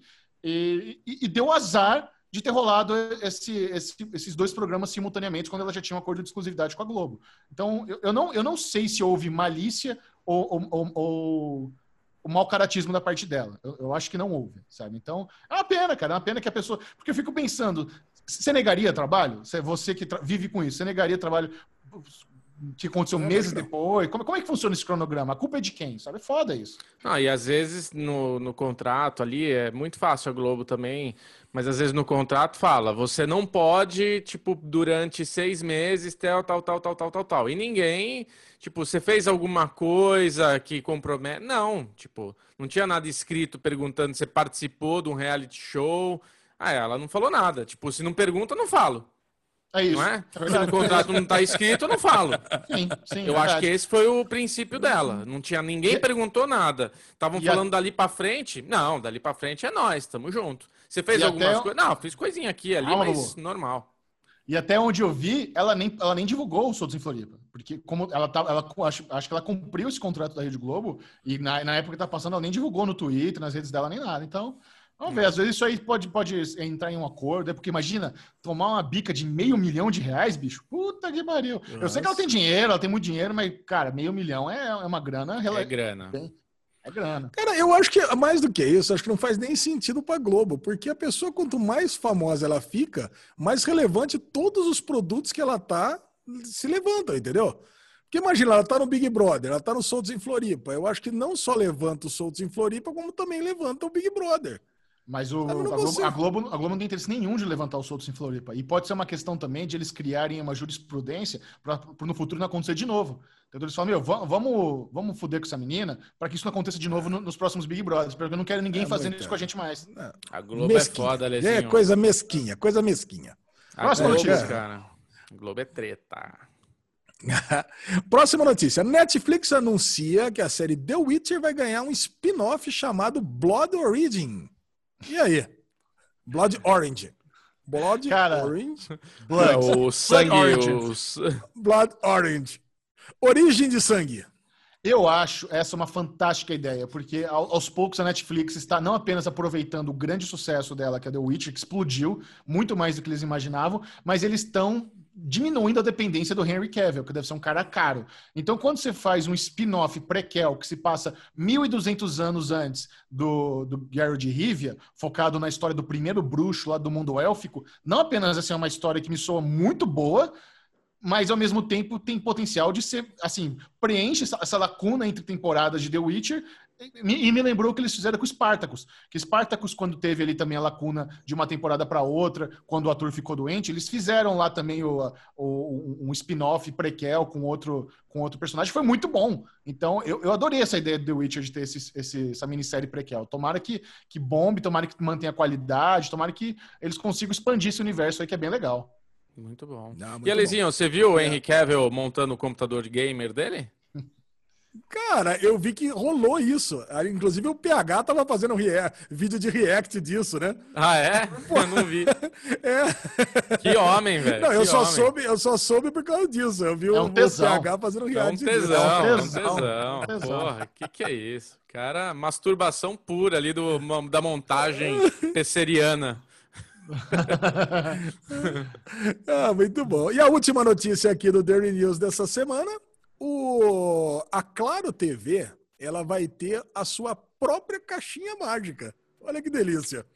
Então a gente que tem as nossas caixinhas mágicas aqui, a gente está muito feliz com elas. Agora vai TV. ter a Claro TV anunciou que vai ter o streaming, o, o streaming TV que está chamando aqui, né? Não está chamando de caixinha mágica.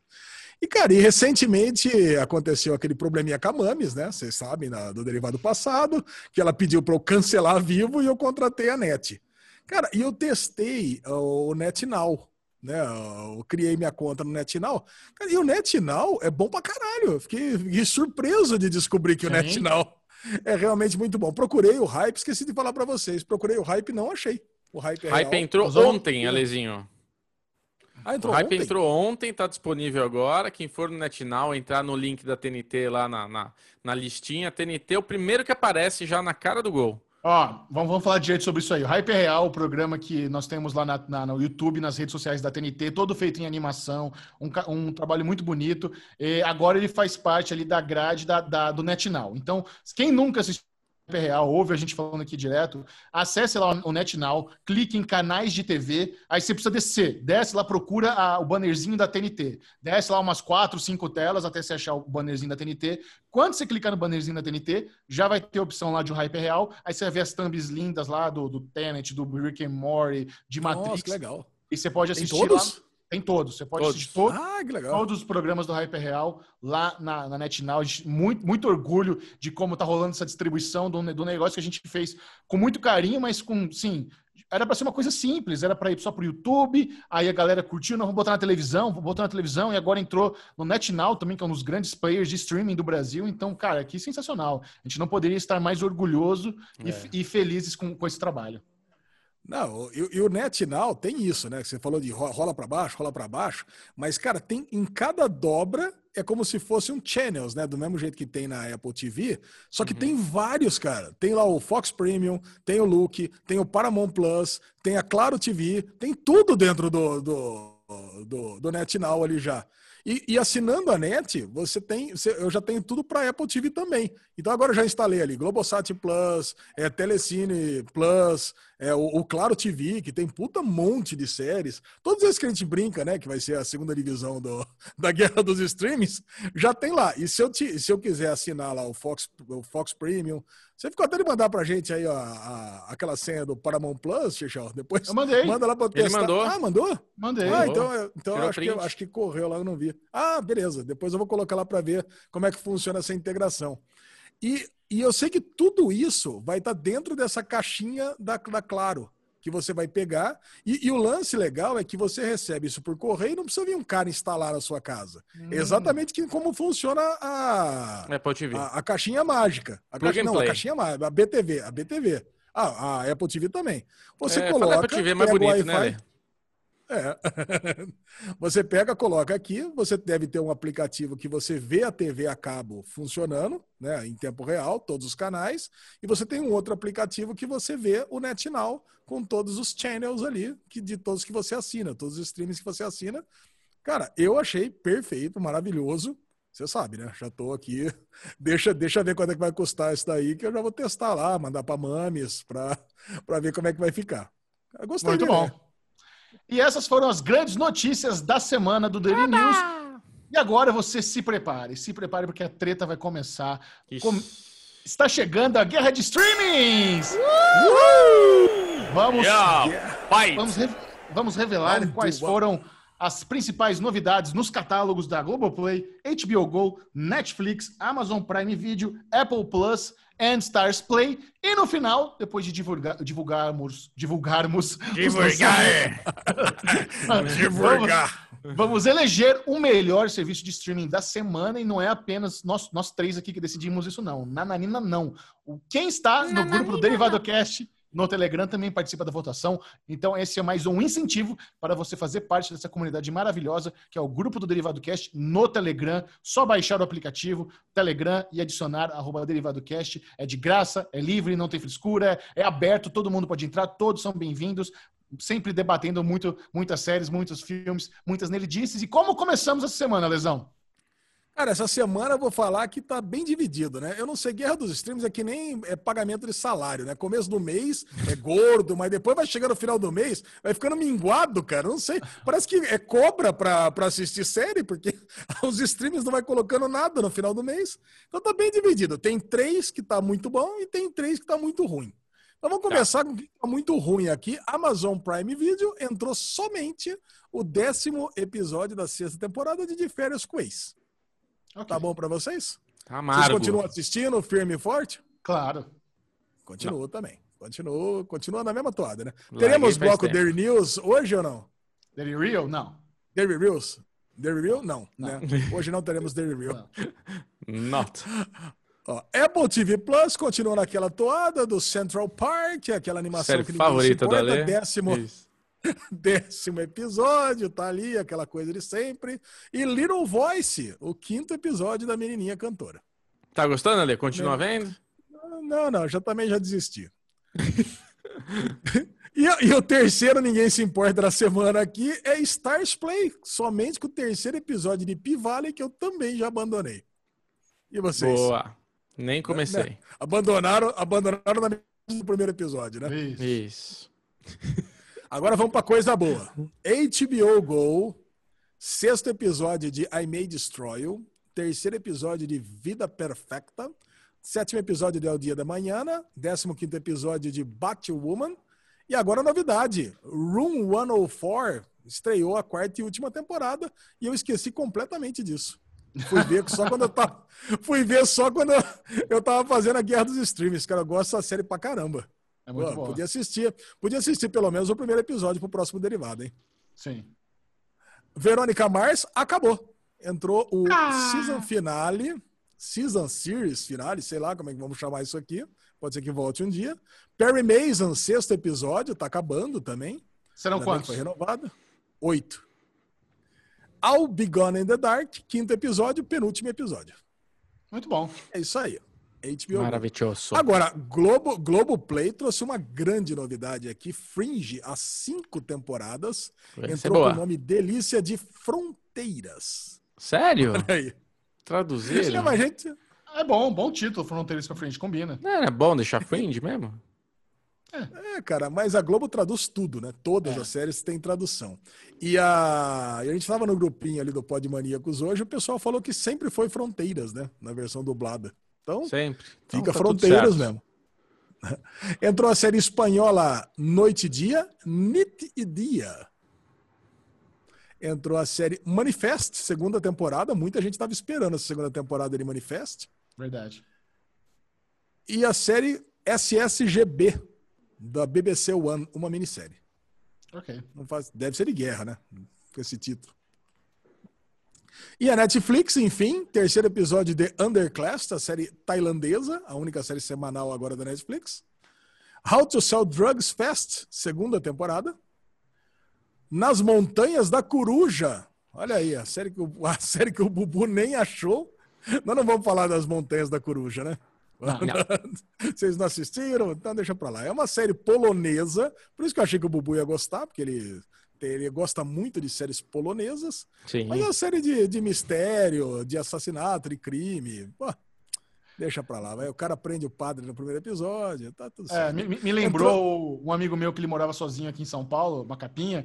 Ele morava sozinho no apartamento aqui na aclimação e era meio que o QG da galera, sabe? Precisava de um lugar pra dormir, ia sair, ia dormir. Aí chamava de Toca da Coruja. Vamos lá, Toca da Coruja, porque era a ba- bagunça fudida a pé do menino. É, Cara, eu tava, eu tava empolgado com Nas Montanhas da Coruja, mas depois Claro eu que soube que, tava. vai descambar, vai descambar pro sobrenatural. E você sabe quando série descamba pro sobrenatural?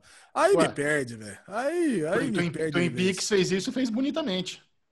Né, Então, eu não consegui assistir Twin Peaks. Então, já, já...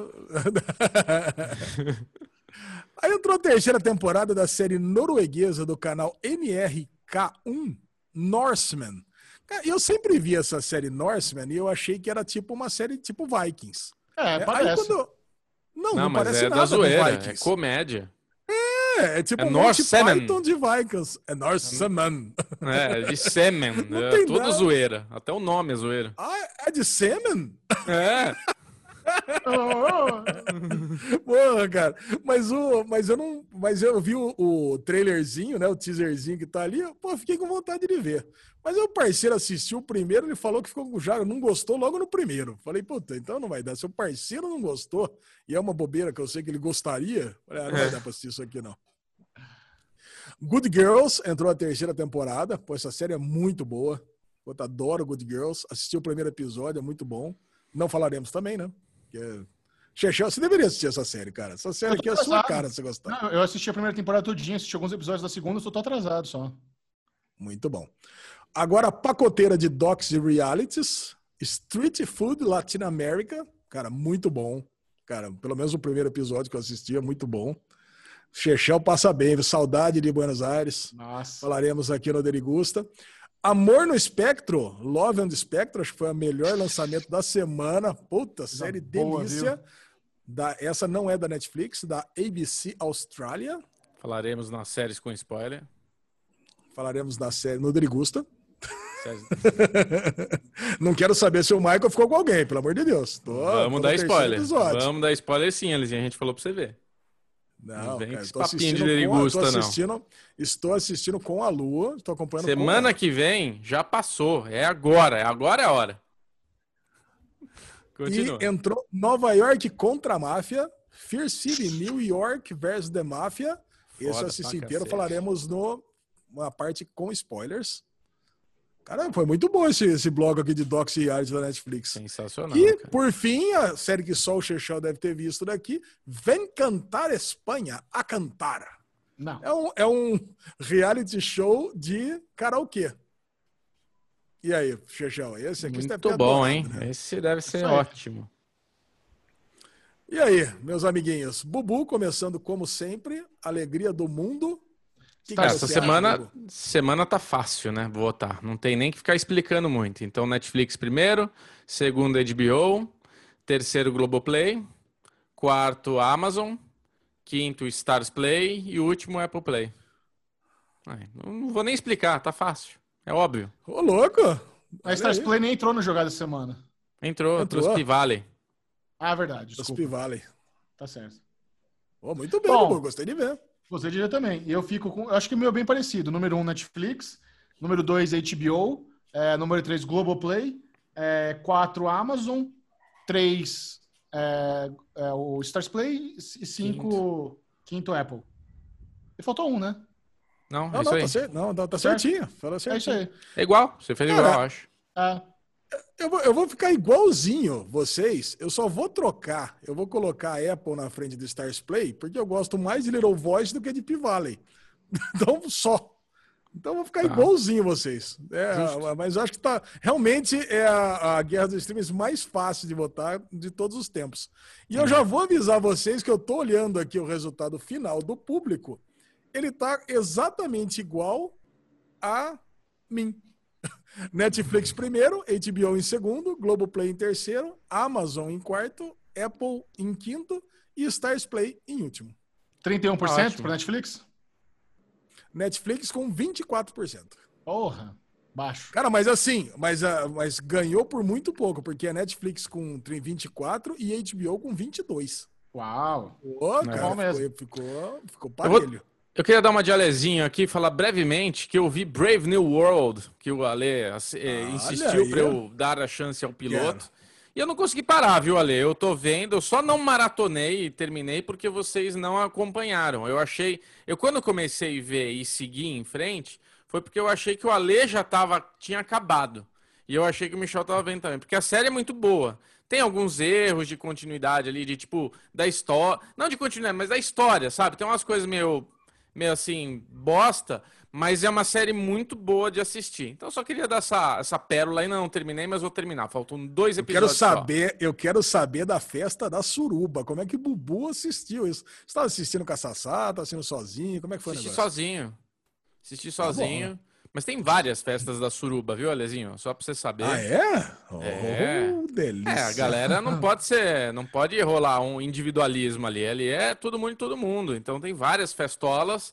E eu só pensava em a lesão aqui ia estar tá no céu, né? É o estilo de vida que Alexandre Monfá gostaria de ter. Zero responsabilidade, é, metelança é, pra todo lado.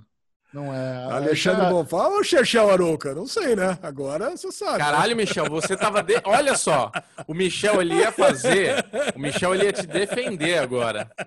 Ele, ia... ele pegou esse conteúdo Beleza. que eu fiz. E ele ia fazer um, ele ia colocar uma capinha em cima, ele ia cobrir, ele ia te proteger. Uma capinha? É, ele ia, ele ia fazer assim, não, o Alezinho não é assim, o Alezinho e tal. Ele é bonito. E antes dele começar, você já veio com a chinelada. Ah, ia trazer ele pro meu lado. Ia trazer ele pro meu lado, caraca. Xexé não é desse estilo, Alezinho. Não vem querer colocar o Xexé no É o seguinte. Que... Isso. Vocês estão sentindo esse cheirinho? Hum, que cheirinho de cocô. É o merdalhão da semana. Esse que é um prêmio que é merecido, não é apenas dado. Todas as semanas, Derivado Cast. Que isso, Alexandre? Vou falar. Elege... Ainda bem, ainda, bem que tá, ainda bem que tá a animação da vinheta do, do, do quadro agora. Elege uma grande cagalhada. O que temos essa semana, Lê? Cara, que delícia de merdalhão essa semana, é um assunto que eu queria falar há muito tempo. Olha aí. E essa galera que tá oferecendo Bitcoin. Cara, eu vou falar para você. Foi você que colocou, né, Bubu? Você que trouxe à tona. E quem me mandou foi o Rafa. Aqui. Foi o Rafa. Mandar um abração pro Rafa aí, que ele que me mandou isso daí. Eu falei, vou colocar Grande na Rafa. Porra. Olha, não, muito bom esse assunto, Bubu. Criador da Midas, da, da, Midas Trend, vira coach de finanças e ostenta nas redes sociais após calote milionário. O calote milionário é de 55 milhões de reais, cara. Eu, eu vou falar para você, no nosso grupo aqui do Derivado Cast, arroba é, Derivado Cast pela quinta vez só nesse programa, é. todo dia alguém me marca aqui, é mais um, mais um, mais um. E esse mais um é alguém entrando no grupo para oferecer Bitcoin, IQ Options, essas coisas todas. Cara, é. eu vou falar para você, eu não tenho dó. Eu já respondo pro cara, meu, se você vai ficar milionário é, vendendo, vendendo, comprando Bitcoin, faz o seguinte, vende seu carro, vende sua casa, vende sua mãe e bota tudo lá e fica milionário você, ô seu corno. Deixa que as isso? pessoas em paz. Cara, é sério, cara. É, você é muito, você é muito Zé Ruela, é tudo bot, cara. Você tem que deletar e banir do grupo, só isso. Não, não, é, eu faço. tudo bem. Não, eu, que, eu, eu, eu tenho que responder. Sua vaca! Cara, é muita. Agora as pessoas estão me procurando no. Não, é tudo bot no grupo. Mas agora as pessoas estão me procurando no, no particular, no PV, direto, cara. E a pessoa vem, oi, tudo bem, tudo bem? Aí o cara quer ficar amigão. Ô, oh, tô legal, não sei o que lá. Puta, você conhece aqui Bitcoin? Eu falei, não, conheço, lógico que eu conheço. Caralho, você eu, é muito sem noção de dar papo pra isso. Você é muito sem noção. Pessoa que se não conhece, te chama no privado pra vender Bitcoin. Vou, vou mandar ele pra live na sua casa. A é coceirinha dele, cara. Ai, cara, recebo, é, sabe, sabe o que eu recebo? Eu recebo também no Instagram. No, no meu Instagram, às vezes aparece uma, umas, umas gostosas do Instagram mandando DM. Em inglês. não, em inglês. I like your profile pic. Aí quando você vai entrar lá, é um, é um perfil bloqueado, sem nenhum seguidor, é bot. Eu respondo, Lógico. fuck off and die. E deleto, velho. É assim que você responde essas pessoas. Fuck off and die. Olha aí. Fuck off and die. É assim que responde. Fuck off and die. É. Acabou. Aprendi mais uma coisa. Fuck off and die. Pronto. É. Bloqueia e deleta, velho. Ai, cara, eu vou falar para você, porque é triste o que acontece. Porque, meu, se o cara. Porque uh, no cowork que eu trabalhava, tinha uma empresa que estava instalada lá e ela prometia uma, uma rentabilidade de 2% ao dia. Amigo meu caiu nessa. Cara, se você botasse lá 10 mil reais, era 2% ao dia. Lucro, lucro sobre lucro. Falei, mas como é possível isso, né? Mas, cara, é óbvio o que acontece, né? Se você não sabe, eu vou explicar o que acontece. É muita gente entrando no dinheiro, você vai. Não quer que eu explique, Bubu? Tudo bem. Ah, tô brincando, vai lá, vai lá. Ah, então tá Nossa! Tá que... que isso? Ah, o, lance, o, lan... o lance é o seguinte: é você pegar o dinheiro de um para pagar o outro. É que nem um episódio que aconteceu de Two and a Half Men, era um episódio ótimo, onde o irmão do Charlie lá, o, o Alan, né?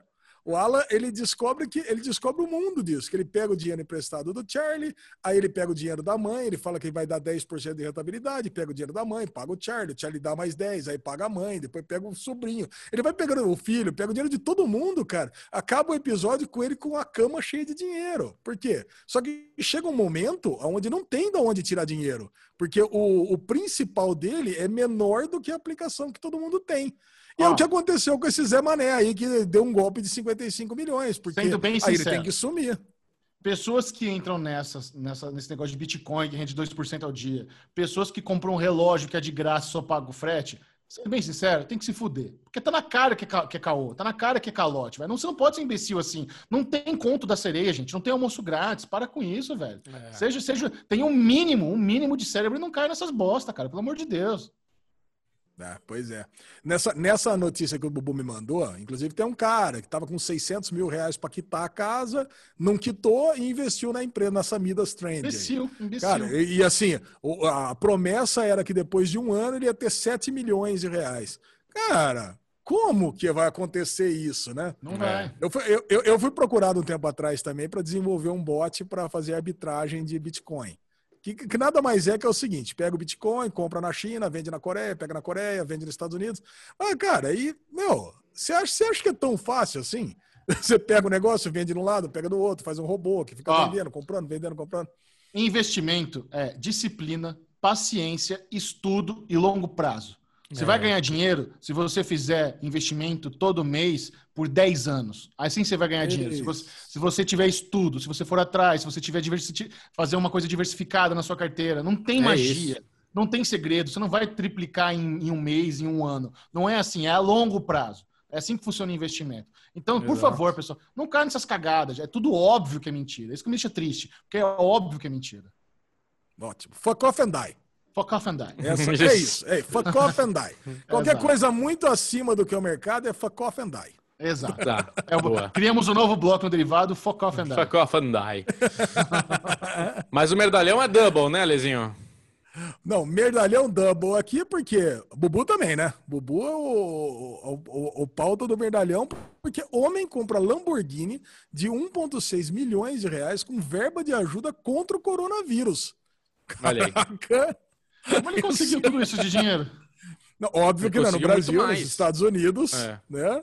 Cara, ele conseguiu 3,9 milhões de dólares de ajuda é. do governo americano. Você vê que a gente fica falando aqui que é no Brasil, Caralho. que o povo não presta, não sei o que lá. Por isso que eu gostei que desse medalhão. Cara, é, é no mundo inteiro. Fala, Bubu, brilha nesse medalhão. Não, não é brilha. Acho que dá o serviço aí você, mas eu gostei de trazer esse medalhão porque é isso. A gente tem aqui no Brasil a nossa fama, tudo, mas é o que você falou, Ale. Não é só aqui. Você vê que no mundo inteiro a gente tem esse problema de tem pessoas com essa missão de combater, de estar tá lá se fudendo, porque sabe que o mundo depende disso, né? E tem um corno lazarento né, que tem a, a, possibilidade de conseguir as coisas e tal, em vez de pegar uma coisa e praticar o bem, em vez de realmente ter uma causa, não, o Lazarento vai lá, ó, oh, eu já estou fazendo alguma coisa? Mereço comprar uma Lamborghini, né? Tipo, o cara vai lá e mete uma Lambo no cartão. Não é que ele comprou o carrinho porque ele precisa se locomover. Comprou uma Lambo, só uma Lambo. Então é um é. merdalhaço, né? Enquanto a gente tem, tá aí com números... Só uma É, tem, só uma diferença em relação aos auxílios ajudas aqui do, do Brasil, né?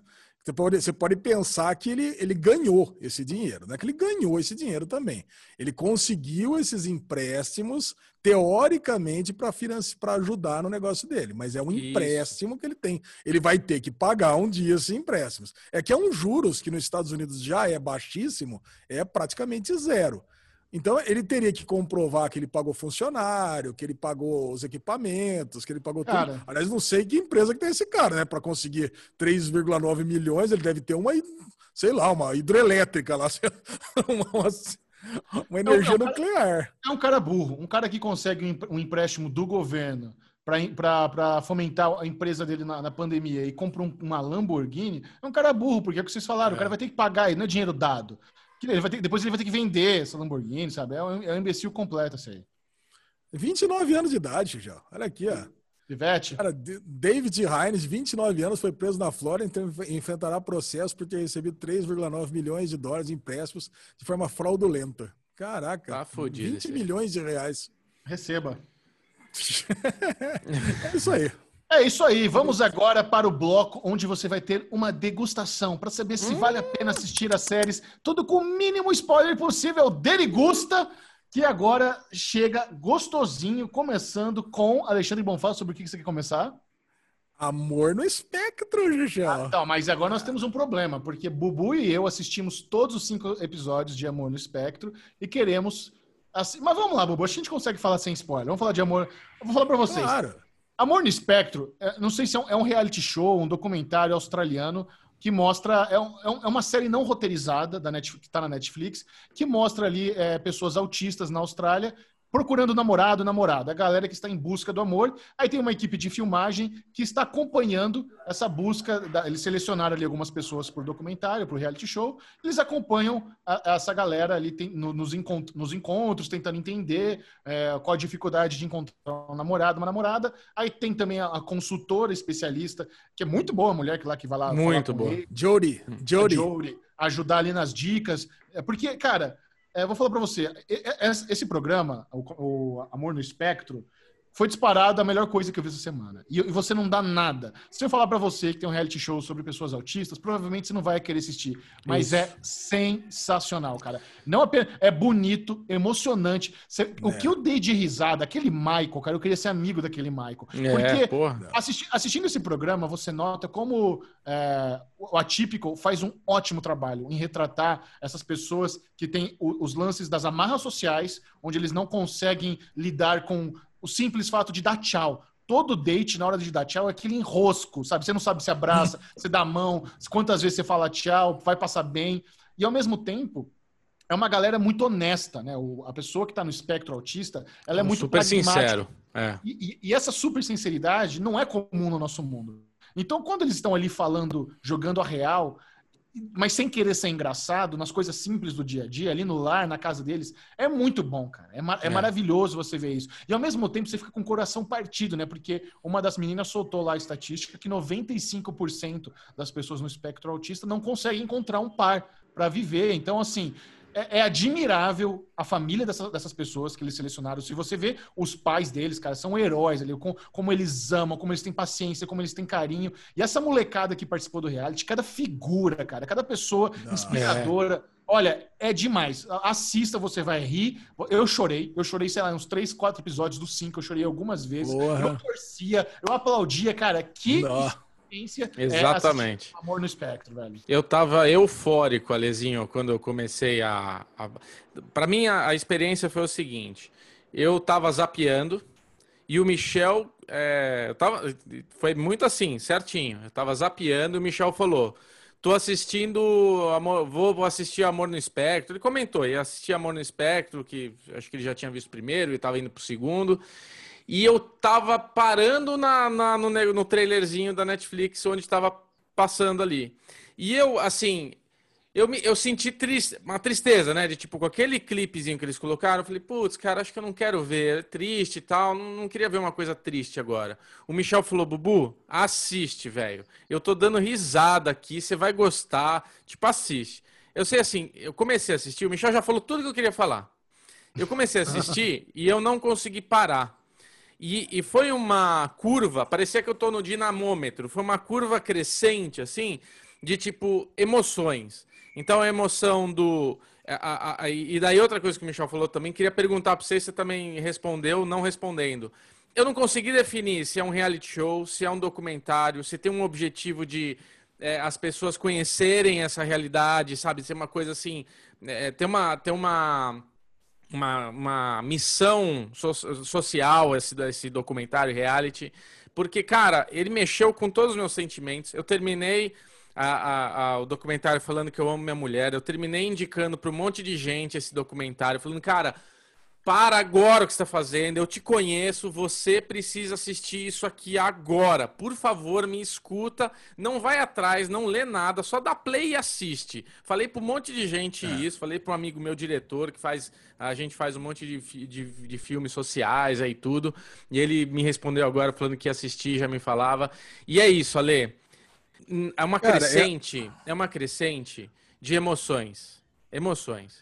E como o Michel, é. ontem eu gravei um áudio pro Michel, depois eu te mando, Lezinho. Eu vou deixar você falar. Mas eu gravei um áudio para ele chorando. Meu áudio, eu tô emocionado. Olha eu tava aí. emocionado, cara. Eu mando pra você escutar. Eu tava emocionado. O fim dessa série. A coisa mais te... vergonhosa que eu já vi é... na minha vida. Bobo chorando. Cara, é... ah, o fim dessa série é, é, lindo, cara. É lindo, lindo, lindo, lindo, cara. É uma, é uma obra de arte isso daí. Cara, eu acho, eu acho que vocês falaram tudo. Eu assisti três episódios de cinco, né? Então eu tô no, no terceiro no final, no final do terceiro episódio. O primeiro episódio é maravilhoso. E eu vou falar um comentário que normalmente é o Bubu que fala, né? É uma série pra você ver com a esposa, é uma é. série para comentar. Cara, eu tô assistindo e dando pause.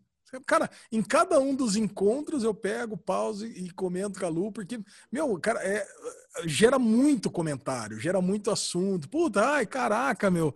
Puta, você vai no primeiro encontro, o primeiro encontro do, do Michael, né? Porque o Michael é o melhor personagem. Cara, é. ele tem uma voz, ele tem uma impostura de voz, tem uma clareza que o cara poderia ser podcaster, cara. Eu fico é. sempre quando o cara começa a falar, aquele jeito dele falar, eu falei, puta, esse cara tinha que pegar o um microfone e gravar um podcast Verdade. que ia ser um, um puta de um sucesso, cara. É. E assim, e tudo que ele fala é sensacional. Eu, puta, eu queria eu, tem horas que eu penso assim, se o programa fosse só dele, ia ser maravilhoso. Não que os outros personagens sejam ruins, mas ele realmente é um, é um showman. O, e o, o, primeiro encontro que ele vai e que dá errado é, puta, é uma puta numa frustração, né, cara? E aí você. E, e, o primeiro episódio acaba justamente no cliffhanger, onde ele, ele tá indo pro encontro. Eu falei, cara, você não consegue parar no primeiro episódio, não né? Você já tem, que, já tem que emendar o segundo. Então, cara, é muito bom. E, e, realmente você entende, vocês falaram tudo na relação com a típica, né? Como a série realmente é muito bem construída. Porque o personagem oriental me lembrou muito o, o personagem principal de Atypical. Ele me, e, e, cara, e, e, fez uma relação muito boa dele pegar o caderno, escrever tudo à mão e ter uma dificuldade muito maior de se, de se, relacionar com as pessoas. Pelo menos na primeira temporada de Atípico era assim. Muito maior do que o próprio Michael tem, né? Então, puta, cara, é, é muito bom. E a, a Jodie vem com aquele negócio de tentar explicar para as pessoas como é que você faz num, num, encontro, tentar encontrar as coisas comuns, tentar fazer aquele guia. Cara, você, eu, eu sei que você vai se relacionando com, com, as pessoas e cada um no seu nível, né? Inclusive ter um casal que já é formado, né? Que já, já é um casal que, que já está vivendo junto há mais de um ano. Você, você tem a, a noção que o, o quão é normal, né? Você é, você tá se relacionando com, com o quão é normal você tá com essas pessoas. Então, porra, cara, é muito bom, cara. É, você se apaixona é... por todos eles. É impressionante é. como você não, não tem nenhuma porra, mas aqui a família podia isso. Nenhum, nenhum. É como o Michel falou, todas as famílias é, de tirar o chapéu, sabe? A gente, eu e o Ale, como pais, a gente assistir isso é uma lição sabe? De, de porra, é, é, a gente vê as dificuldades, a gente vê os desafios, a gente vê como os caras, é, as pessoas no espectro, eles têm uma determinação foda, porque nenhum deles, nenhum deles, diferente de eu que já me relacionei em vários, já tive vários relacionamentos também. Não, eu digo assim, a gente já passou por várias experiências na nossa vida onde a gente porra, não quero mais isso, a gente desiste de algumas coisas. É. E eles, em todo momento, por, por maior que fosse a frustração, o acontecimento, desistir jamais. E isso é uma puta lição. Hum. E essa coisa da super sinceridade deles, a, o mundo deles é, é, diferente, assim, na forma como cada um observa e tudo. É, eu acho isso é, é maravilhoso, cara. É muito bom, né? Que você vê aquele primeiro date da menina que ela tem a dificuldade na audição e tudo, e ela tá com aquele menino, e daí eles estão conversando, e ela pergunta: Ah, qual, qual, como, como que você gosta de uma mulher? Ele é. Eu gosto de asiática, tipo, ela é uma loirinha, meio ruiva, assim e tal, e mexicana. É, pô, fudeu, né? Caralho, né? Mim, né? Você, cara, mas assim, é que eu, eu, eu ficava muito assim, caralho, quando que você, num date, falaria isso pra pessoa que você tá sendo que não tem nenhuma é. das características? E eles falam na maior naturalidade, e é incrível como aquilo, aparentemente, não é uma coisa que vai ofender a outra. A outra absorve e fala, ah, então a gente não tem nada a ver, beleza, então vamos ser amigo, é nós. Tem a frustração de um lado de outro ali, você tem essa coisa, mas eles lidam melhor, parece, né? É, é, é é tipo. É. é. impressionante, cara. É, é, é, um, é, um, é um aprendizado. Tipo, eu tava brincando ali, porque a gente queria falar com spoilers, porque o quanto menos a gente entregar é melhor para quem tá escutando e for ver.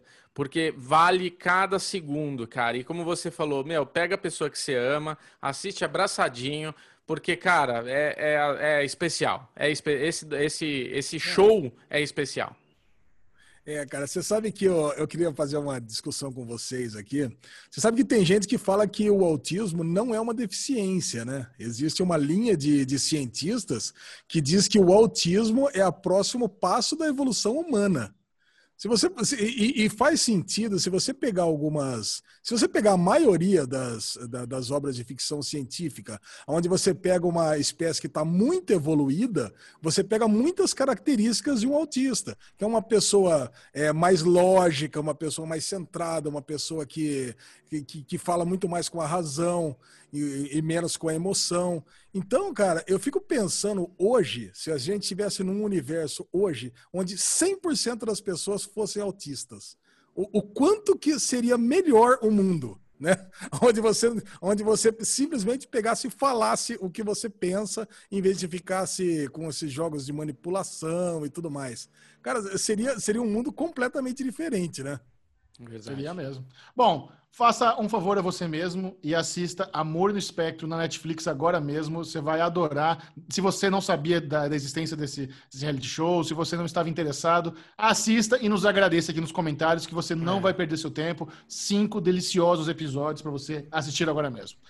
Seguindo em frente, vamos falar rapidamente do primeiro episódio de Street Food América Latina, outro reality show da Netflix, focado aí nas cozinhas locais ao redor do mundo. E Alexandre Bonfá está muito empolgado de falar desse reality show da Netflix, porque o primeiro episódio se passa em Buenos Aires, na Argentina, um lugar que nos últimos, nos últimos três anos tenho ido é, várias vezes ao ano devido ao, ao, ao, grande estúdio da TNT que fica na, na, em Buenos Aires. Então, toda vez que tem alguma premiação para comentar, a gente vai até Buenos Aires. Então, Alesão, o que, que você quer saber? O que, que você gostou? Ah, eu, daí eu gostei de tudo, né, cara? Impressionante. eu, normalmente, quando tem esses reality shows aí de comida, ainda mais comida diferentona, coisa e tal, vai tirando foto, eu penso, essa eu gostei, essa nem tanto, isso aqui parece ter um gosto meio esquisito. Agora, Buenos Aires, cara, tortilhas, churrasco, carne, choripã, sanduíche de rua. Choripã, acho que, eu, eu, acho que, eu acho que o lance é o seguinte, né, cara? É que é street food. O lance desse documentário, dessa série, é que essas comidinhas de boteco, coisinha de rua, é de, barraquinha, de calçada, isso me atrai muito, né? Isso, isso, é muito a minha cara. E eu lembro uma vez, já que você estava num desses eventos seus aí de M, de Globo de Ouro, de sei lá o quê, você mandou uma fotinha que você estava pegando lá, não sei se era um churipã, ou se era um pedaço de porco, ou sei lá o que você estava comendo, e você mandou uma foto para mim. Pro... Falei, caraca, cara, isso parece estar tá bom demais. Cara... Eu falei, cara, o Chechel já deve ter passado por tudo isso aí que tá mostrando. Cara, tem muita coisa ali que eu não sabia. Por exemplo, a pizza. Eu nunca soube que pizza em Buenos Aires era boa. Aquela pizza recheada, Nossa. usou um quilo e meio de queijo. Porque assim, eu, pizza é um negócio. O que me dá vontade, quando, quando, acaba, quando a gente acaba a transmissão do Oscar, já tá de madrugada, tá tudo fechado, a gente tá cansado, estressado. O que eu tenho vontade de comer é pizza. Sabe, aquela, aquela comida confortável. E a gente nunca consegue comer uma pizza boa. Porque a pizza do hotel é uma bosta, velho. Eu fico puto com aquela pizza do hotel. O hotel isso.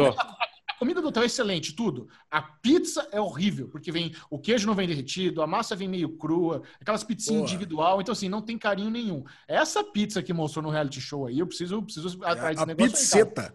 Pizzeta. É pizzeta.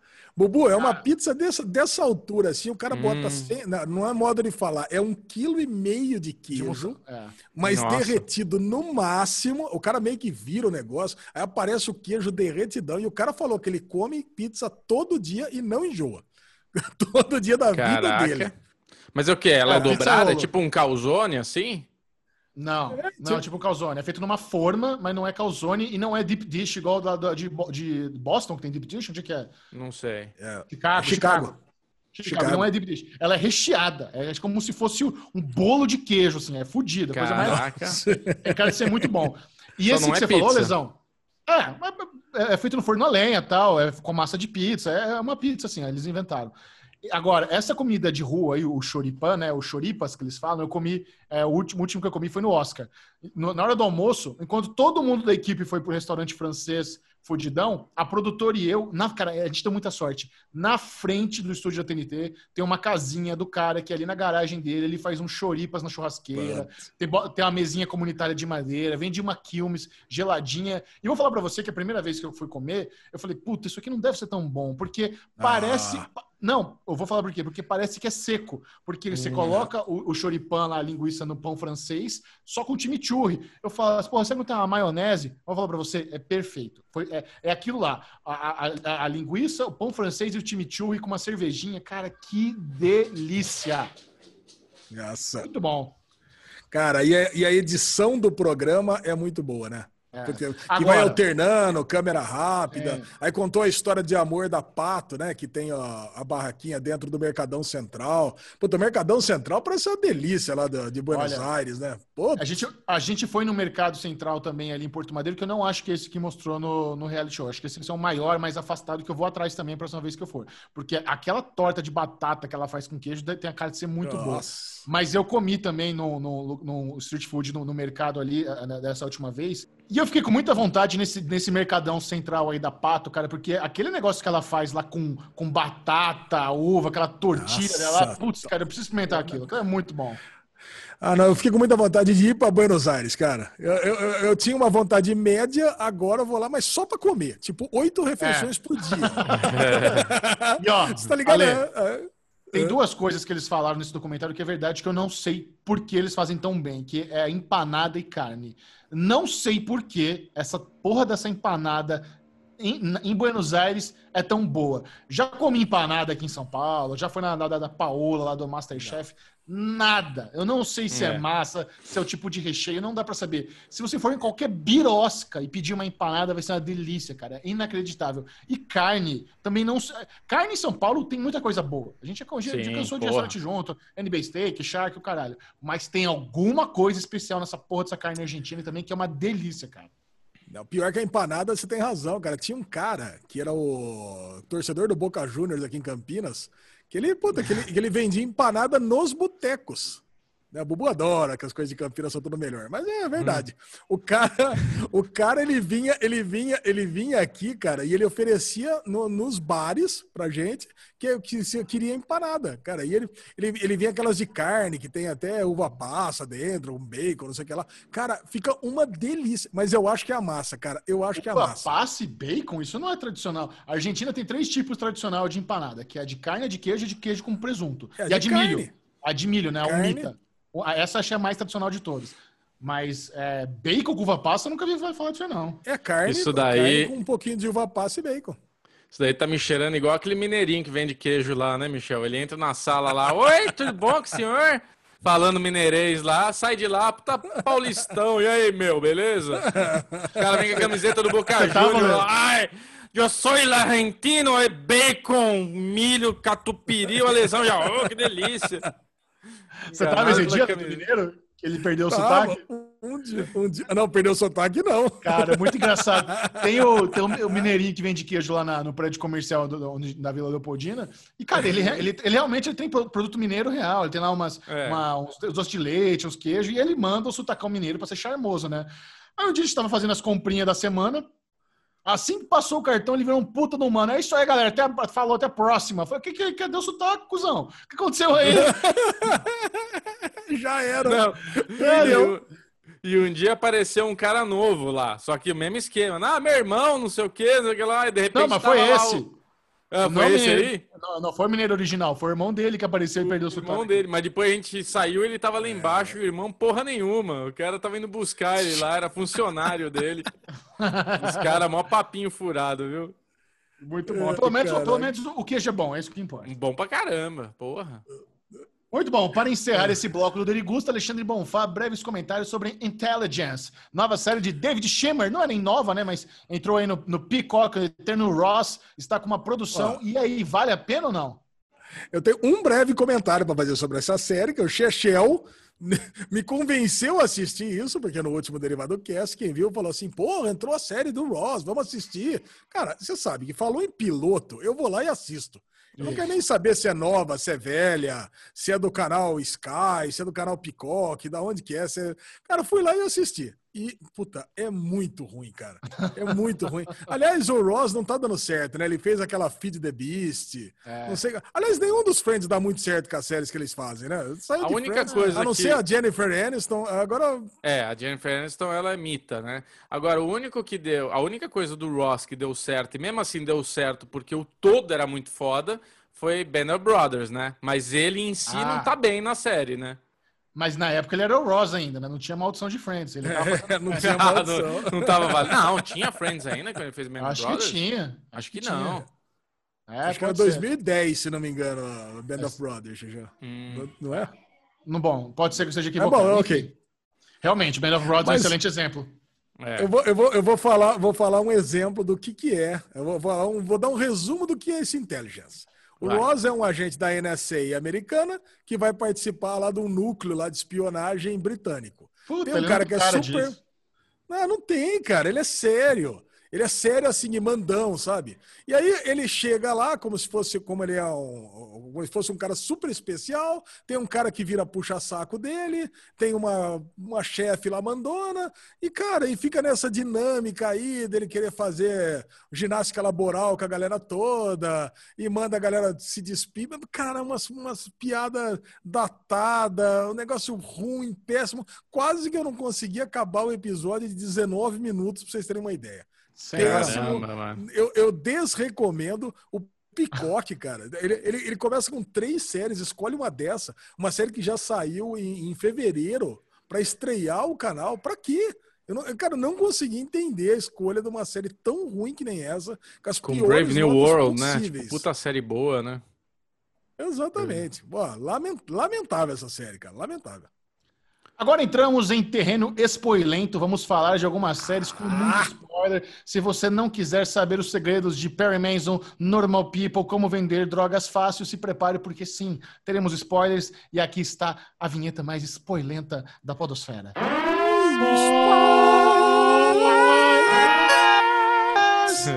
Alexandre Bonfal, grande fã de Como Vender Drogas Rápido da Netflix, a série que chegou para a sua segunda temporada e já está garantida a terceira. Conte-nos como foi para você essa experiência deliciosa. Alexandre Bonfal, grande fã de como vender drogas rápido.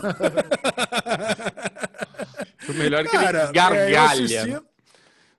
Eu assisti só o primeiro episódio, porque eu vi que vocês não estavam acompanhando, e eu não lembrava por que eu tinha gostado tanto dessa série. Cara, e parece que voltou bem melhor do que a primeira temporada, cara. O lance de- dessa série, até, até perguntaram pra gente, né? Vocês conhecem outra série alemã? Perguntaram pra você, né, Chechão? Lá na sua live Kaline, isso aí. Qual outra série alemã? Essa, essa, como vender drogas online rápido aí é alemã. Cara, e o lance é como se fosse um Walter White da distribuição de drogas, né? O cara ele começa a se meter para vender droga, para conquistar a ex-namorada dele, mas ele gosta do negócio, monta uma startup, um e-commerce, e ele, porra, e ele se mistura no negócio e tem muito sucesso. Ele se transforma no M100 e começa a vender droga pra caramba. E quando ele ia no começo desse, e nesse primeiro episódio, Ele, ele, conta exatamente isso. Ele, tá ele, o brother dele que montou o site, o CTO do negócio, ele é o CEO, o CTO, e tem um cara da logística, que é o, o cara que estava ficando com a mina dele, que ele acaba descobrindo que eles estão fazendo isso e por isso ele é envolvido fazendo só as entregas para o correio. Só que os, os três já começam com um milhão de euros e eles saem do negócio. Cara, aí tem um lance de metalinguagem que eu achei sensacional. Aí aparece ele falando, ah, então aí a gente, come... a gente ganhou um milhão de dólares e saímos do negócio. Aí vem aquela tela da, da Netflix como se tivesse acabado, sabe? Próximo episódio, não sei o que lá, em 30 segundos, lançamento e tal. Aí você fala, ué, acabou o episódio em 5 minutos? Aí hum. aparece ele de novo. Não, não, não foi bem assim. Cara, aí aparece. Aí esse primeiro episódio é simplesmente ele indo até a, até a Holanda para falar que ele quer sair do negócio. E aí a galera não deixa ele sair. E aí começa essa temporada ele sendo obrigado a continuar no negócio. Aí ele, ele colocando todos os conhecimentos dele de marketing, colocando dentro da startup para vender droga. Ele está com uma maleta gigante de tudo quanto é tipo de anfetamina, tudo quanto é tipo de bala. Cara, e Porra, os personagens é o grande segredo dessa série, cara. É uma série que tem uma puta uma estética gostosa, um humor engraçado.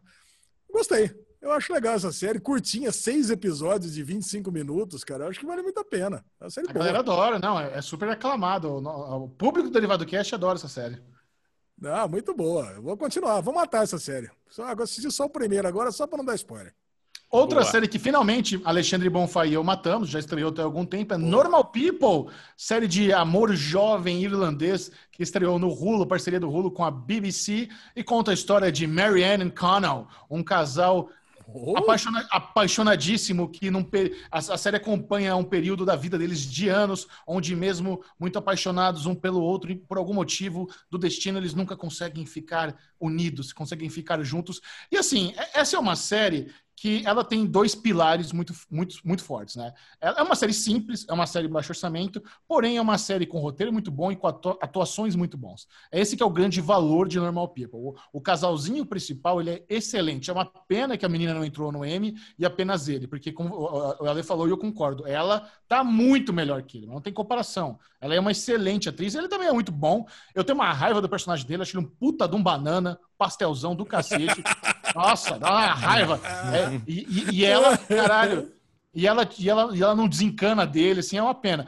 A única coisa, assim, inverossímil dessa série é no primeiro, no primeiro período, onde eles querem vender que a menina linda daquela é a zoada da é. escola, porque ela é, feia e esquisita, pelo amor de é. Deus. Aí depois na faculdade ela fica sofisticada, usa maquiagem, roupinha e franjinha, aí ela é aceita. O cacete, ela é linda desde o começo, né? Isso que é o bizarro. Mas vale a pena, é uma historinha bonita de se acompanhar, baseada num romance muito popular. No final das. Eu assisti o primeiro episódio e fiquei com preguiçinha, porque me pareceu novelesco e dramalhão. Mas quando você começa a assistir, você pega o lance da, da atuação, é, do roteiro, tem umas cenas muito bonitas ao redor da Europa também, acaba tendo.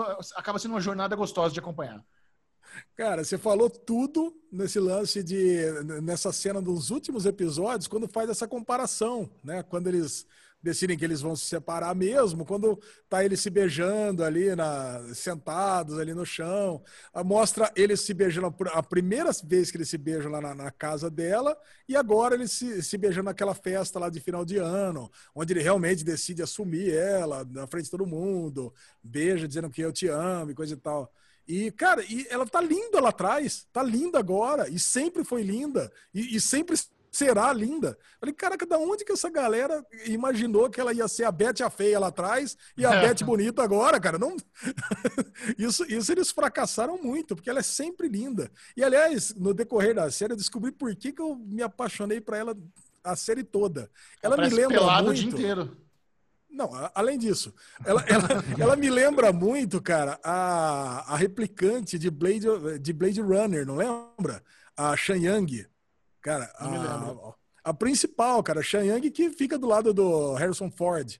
A gente não sabe que é replicante, né? Que, que fica do lado do. Cara, ela lembra demais aquele olhar, aquele, aqueles olhos amendoados, grandes, aquele cabelo com uma franjinha. Cara, eu ficava olhando aquilo, eu falei, nossa, ela me lembra alguém, essa, essa menina. E é isso, aquela, aquela, aquele rosto meio sem expressão, aquele sorriso meio triste Eu falei, caraca, cara, quem que ela lembra? Eu falei, cara, é isso. Ela lembra a replicante de, de Blade Runner.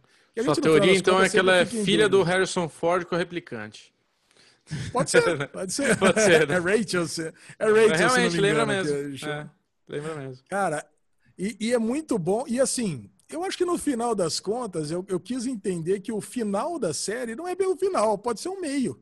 Porque é. teve tantos, tantos meios da série e os dois se separaram e depois voltaram, que você pode entender que aquilo ali é um meio e que daqui a um ano eles vão voltar, né? Ele foi para Nova York, daqui a pouco ele volta de novo. É, é muito angustiante para mim assistir uma história tão dramática dessa, porque é, o que eu mais evito na minha vida, esse tipo de situação, sabe? Que, pelo amor de Deus, velho, eu nunca quero passar por isso. Que, que treta dos infernos esses dois viveram, cara. Mas como entrou no Stars Play, tá facinho de assistir. Foi, foi, foi, até foi o que me ajudou a matar a série foi quando ela entrou no Stars Play. Então, recomendamos muito aí uma série de M, tá na, na ele concorrendo melhor ator, vale a pena. Bubu, pretende assistir ou cagou? Cara, eu pretendia assistir, sim. Agora vai ficar meio na, no, no, vácuo porque a gente anda para a fila anda aqui no derivado, né? Mas eu lembro quando assisti o piloto, tá eu certo. queria assistir a, a, a, série toda. Eu só não assisti, não sei porquê. Tô, tô meio devagar.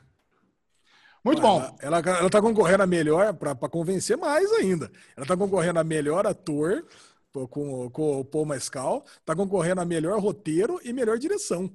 Então, cara, porra, Boa. vale muito a pena. Assista. Tá bom, vou assistir ali.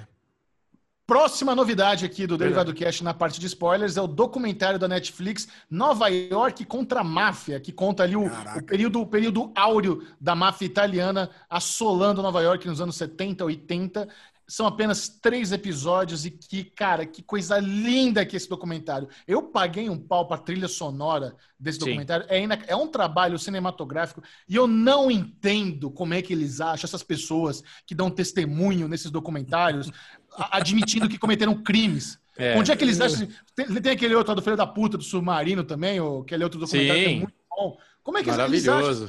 Não apenas eles têm ex-mafiosos ali no depoimento, mas eles têm agentes do FBI que trabalharam na época lá nessa força-tarefa para desmantelar as cinco grandes famílias da máfia italiana. Eles têm o, o, o, o prefeito de Nova York, o Rudy Giuliani, cara. Eu peguei, eu peguei os anos finais de, eu morei, mudei para Nova York em 2000. O Rudy, as pessoas adoravam o Rudy Giuliani. Ele tinha lá o tolerância zero com Sim. criminalidade. Hoje parece que ele está envolvido em um monte de escândalo de corrupção, mas na época ele era ah, é? querido. Olha e, só.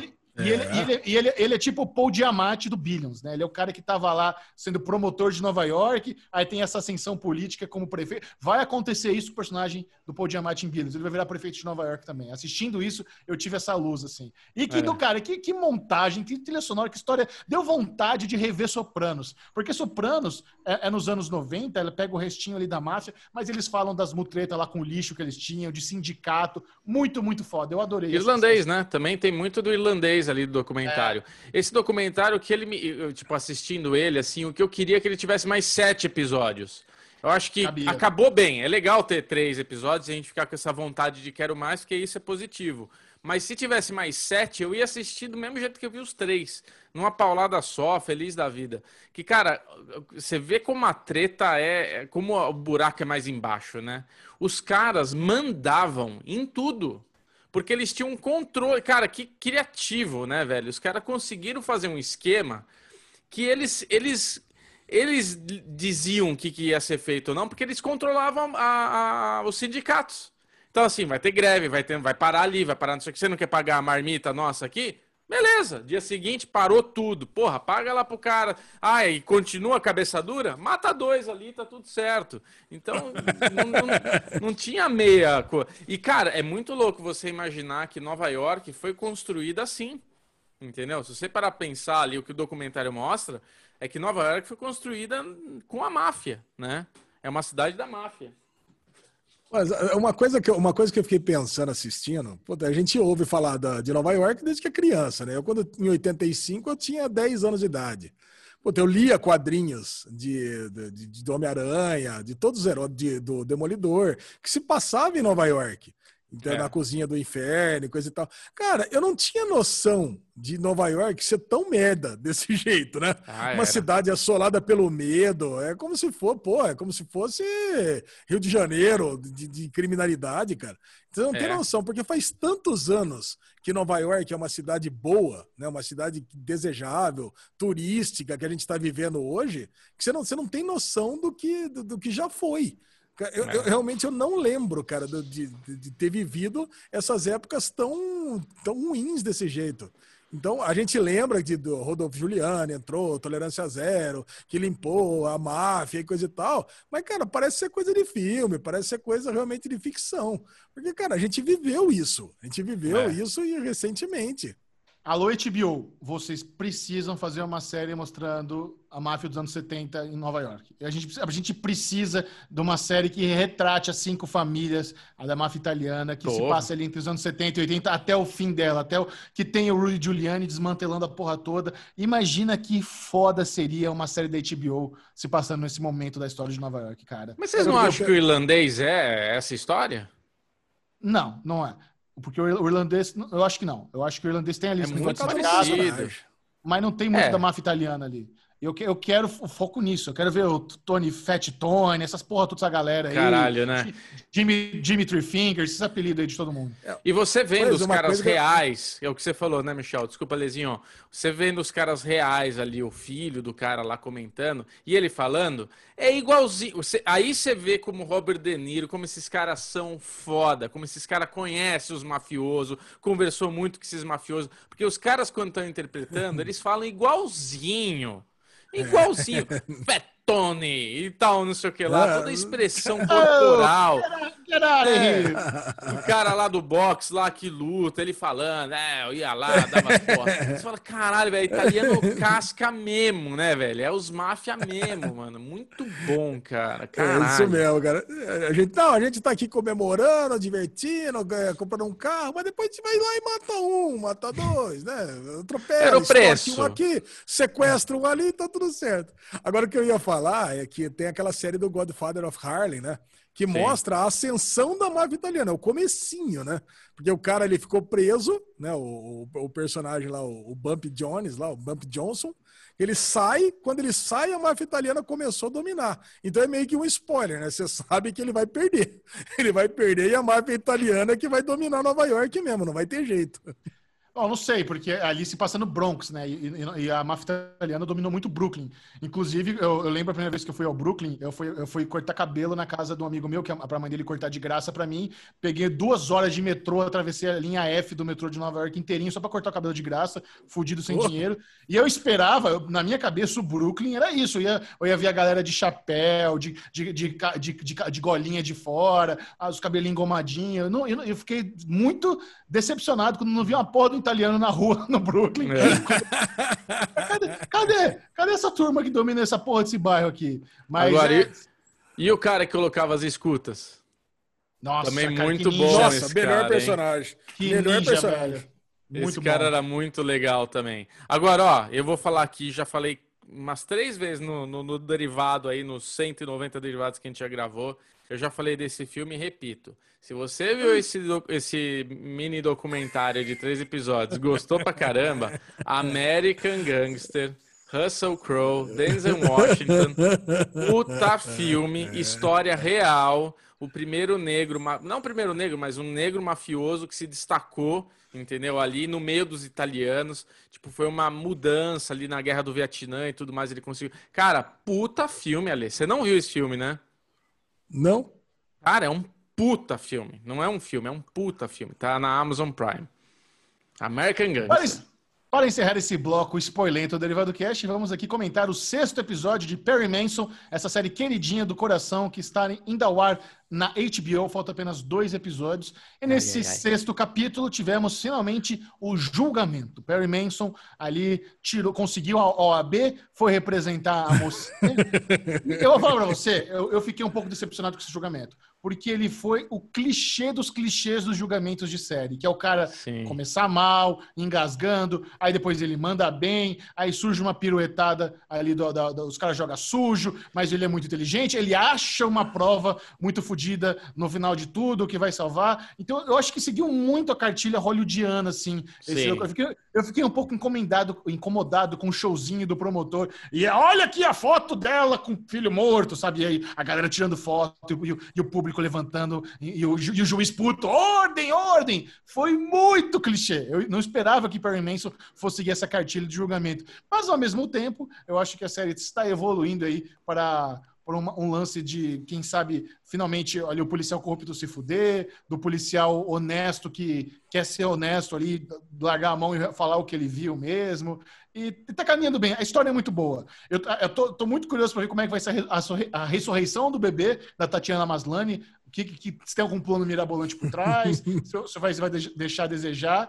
Mas, no, no geral, é, é, facilmente uma das melhores coisas que eu tô assistindo. Olha aí. É, cara. É, é eu fiquei, eu fiquei triste pelo, pelo policial Drake, né?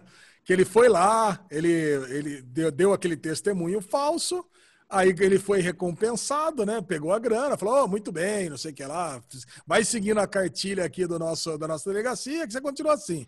Pegou a grana, aí ele viu que estava fazendo coisa errada, aí ele pegou, deu lá ó, o envelopinho da, das evidências e deu, e deu a prova lá para que o para que o Perry Mason ganhasse o, o, julgamento. Cara, mas aí o juiz cagou forte. Isso aqui não vai ser, não vai ser admitido e ponto final. Eu acho que esse foi uma reviravolta inesperada, gente. Porque o juiz, ele parece estar muito do lado da promotoria. Ah, cara, e, do jeito. mesmo jeito que. Cara, todo mundo está do lado da promotoria. Não tem como ganhar. Eu acho que esse vai ser, esse é o ponto. A Emily Dodson não tem como ganhar esse julgamento, não importa o que o Perry Mason faça. Não importa a prova que ele, que ele, que ele coloque ali. Ah, ela vai ser solta fácil até o fim do. Isso não tem dúvida. Isso daí é, não precisa nem discutir. Mas, cara, é, eu assim, apesar dos clichês que o Michel falou e eu percebi também, mesmo assim, caguei, adorei do mesmo jeito. É. Tipo, eu tô bem feliz com a série. Acho que tem um pouco também desse negócio de, ah, eu só quero ser feliz agora. Vamos, caminha para onde eu quero mesmo, que é para onde a série tá indo. Ele virou advogado. Me lembrou muito advogado do diabo, que o vem um cara lá que tem um, os esquemas com o diabo, que amarra. Você lembra o, o advogado do diabo com o Keanu Reeves, e o advogado de defesa, ele, o, um cara tinha feito uma amarração com o diabo lá, e o cara não consegue falar, fica tossindo tal, que ele amarrou a língua, colocou prego, cacete. Falei, caralho, velho, colocaram amarrar o sapo lá com o nome do Perry Mason, ele não consegue falar, né? Nem com água, nem com tudo. Mas no fim, cara, é. você vê, eu acho que a moça lá na hora de ressurreição tirar, fazer a criança viver, não vai viver coisa nenhuma, vai, vamos nos decepcionar, não vai acontecer nada, ela só vai ser taxada como charlatona mesmo e é nós. E, e, a menina vai ser solta e ele vai se tornar o advogado que todo mundo quer que ele se torne. E segunda temporada, um caso novo. E bora, bora ser feliz. vai ser simples assim. A é, igreja é, tá envolvida mesmo, é um cara da igreja lá que tem toda a treta, que a gente já descobriu quem que é, né? É, ele mostrou. tava. Assim, é, o cara lá, o Charles, o, o Charles Gainon lá, ele tava. Mostrou, é claro, né? Ele tava. Ele tava lavando dinheiro para a igreja, é isso que eu tô entendendo. O caso é, é confuso, né? Acho que é propositalmente confuso, para você ir pegando as, discas, as dicas uma por uma, mas ele tava lavando dinheiro ou para a própria igreja, ou para estar tá roubando dinheiro da irmã, da irmã Alice, lá, coisa e tal, do núcleozinho, e, e colocando para as outras pessoas ali, para os protetores da igreja, ou da própria igreja mesmo, fazendo dinheiro lá com aquela cidadezinha lá que eles estão construindo lá para o pai do pro pai do, do, do Matthew lá, tá, tá construindo aquela cidade que, tá, que tem aquela casa daquele John Ricks lá que apareceu no final. Então, cara, eu acho que eu acho que a, a, a trama vai girar meio que em torno disso daí. Eu acho que no final das contas é isso. É isso aí, estamos na reta final de Perry Mason, apenas mais dois episódios, então se você ainda não assiste essa ótima produção da HBO, saiba que está perdendo uma delícia cremosa. Alexandre Bonfá, leve-nos para casa, vamos encerrar uh! o Derivado Cast de hoje com o bloco Nobody Cares. Nobody, Nobody cares. cares. não, agora é Bubu Cares. Oh! Mais uma... O bloco uma... Bubu Cares... Mais uma notícia que eu mandei para o Lezinho falando: olha, o Ninguém Se Importa é um Bubu Se Importa. Vai lá, Lezinho. Bu Bubu Se Importa, eu acho que ele fez, mandou essa notícia aqui com mais uma tentativa de fazer Chechel virar um Apple Boy. Olha aqui. iPhone X sobrevive depois de ficar seis dias no fundo do mar. A 15 metros de profundidade. A 15 metros de profundidade. Fudido. Caraca, Você 15... acha que o. Você acha que o Samsung não ia rolar, Bubu? Claro que não. mas nem na pia, mas nem é. na banheira. Samsung. Cara, o lance é o seguinte: a Apple não promete isso aqui, tá? A, a, não. a Apple promete, acho que é uma hora a 30 centímetros, coisa assim. Isso. Uma hora a, a um metro. Mas esse aqui ficou seis dias a 15 metros de profundidade. E a justificativa é que a areia tampou as entradas e conseguiu esse feito. E digo mais, depois, para quem diz que a bateria do Apple é uma bosta, depois de seis dias ainda tinha 3% de bateria. Ai, não, aí eu não acredito. Nem fodendo!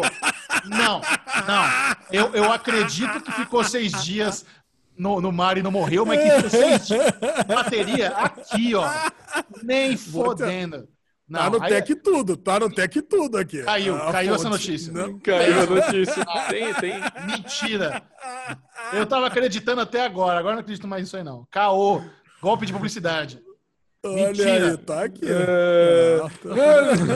Isto não existe. Passa bem o dono do telefone, viu, Xaxão? Porra, ah, esse passa. telefone, passa. passa super bem. Eu, se eu fosse a Apple, eu ia fazer que nem a Harley. A Harley Davidson Teve um tsunami que aconteceu no Japão e uma moto, uma Harley. Não sei, você manja essa historinha, Lezinho? A Harley não? foi. É, o, tipo, teve um tsunami e, puta, uma cagada, tal, não sei o que lá. Aí depois de não sei quanto tempo, foram achar uma Harley Davidson que acho que ficou num container, não sei como é que ela foi flutuando e foi parar na costa de não sei da onde. E a moto Porra. existia ainda, é? Pois é, ela aguentou. tá no museu da Harley, só procurar aí que você acha. A, é, Apple tá devia fazer isso, comprar esse iPhone desse cara para falar, ó, nosso iPhone aguenta, aguentou, não recomendamos, mas aguentou. Agora entra naquela tua teoria, né, Lezinho? Que a cadeira aí que aguenta 120 quilos, isso é, tem a margem, né? É, tá, tá aguentando aqui, ó. Tô sentado nela todo dia, 12 horas por dia, 14 Nossa, horas por sucesso. dia, até agora não quebrou. Maravilha. E alguém passa mal? Ninguém, passa bem, pelo contrário. Passa, passa bem, né? O dono desse iPhone, ele tem um iPhone com bateria de celular flip, né? Dos anos 90, que delícia. É. Bruno Clemente, compartilhe com a turma as suas redes sociais. Redes sociais, Bclemente22 no Instagram, Bclemente22 no Twitter. Agora, o que nós gostamos mesmo é ele, nosso cremosinho, alezinho do cabelinho, que fica ali no Twitter agora. Ele virou o menino do Twitter, eu não sei mais nem o que falar. Ah, Lê Bonfá Cardoso no Twitter e olha, temos Fórmula 1 esse final de semana. Aí o Bem Twitter lembrado. pega. Aí o bicho pega Chechel, ansiosíssimo pelo Grande Prêmio de Imola. Imola, né, Bubu? Imola, é, esse final de semana. Isso. E a Le Bonfá no Instagram e, e Derivado Cast no Twitter. E você, Chechel?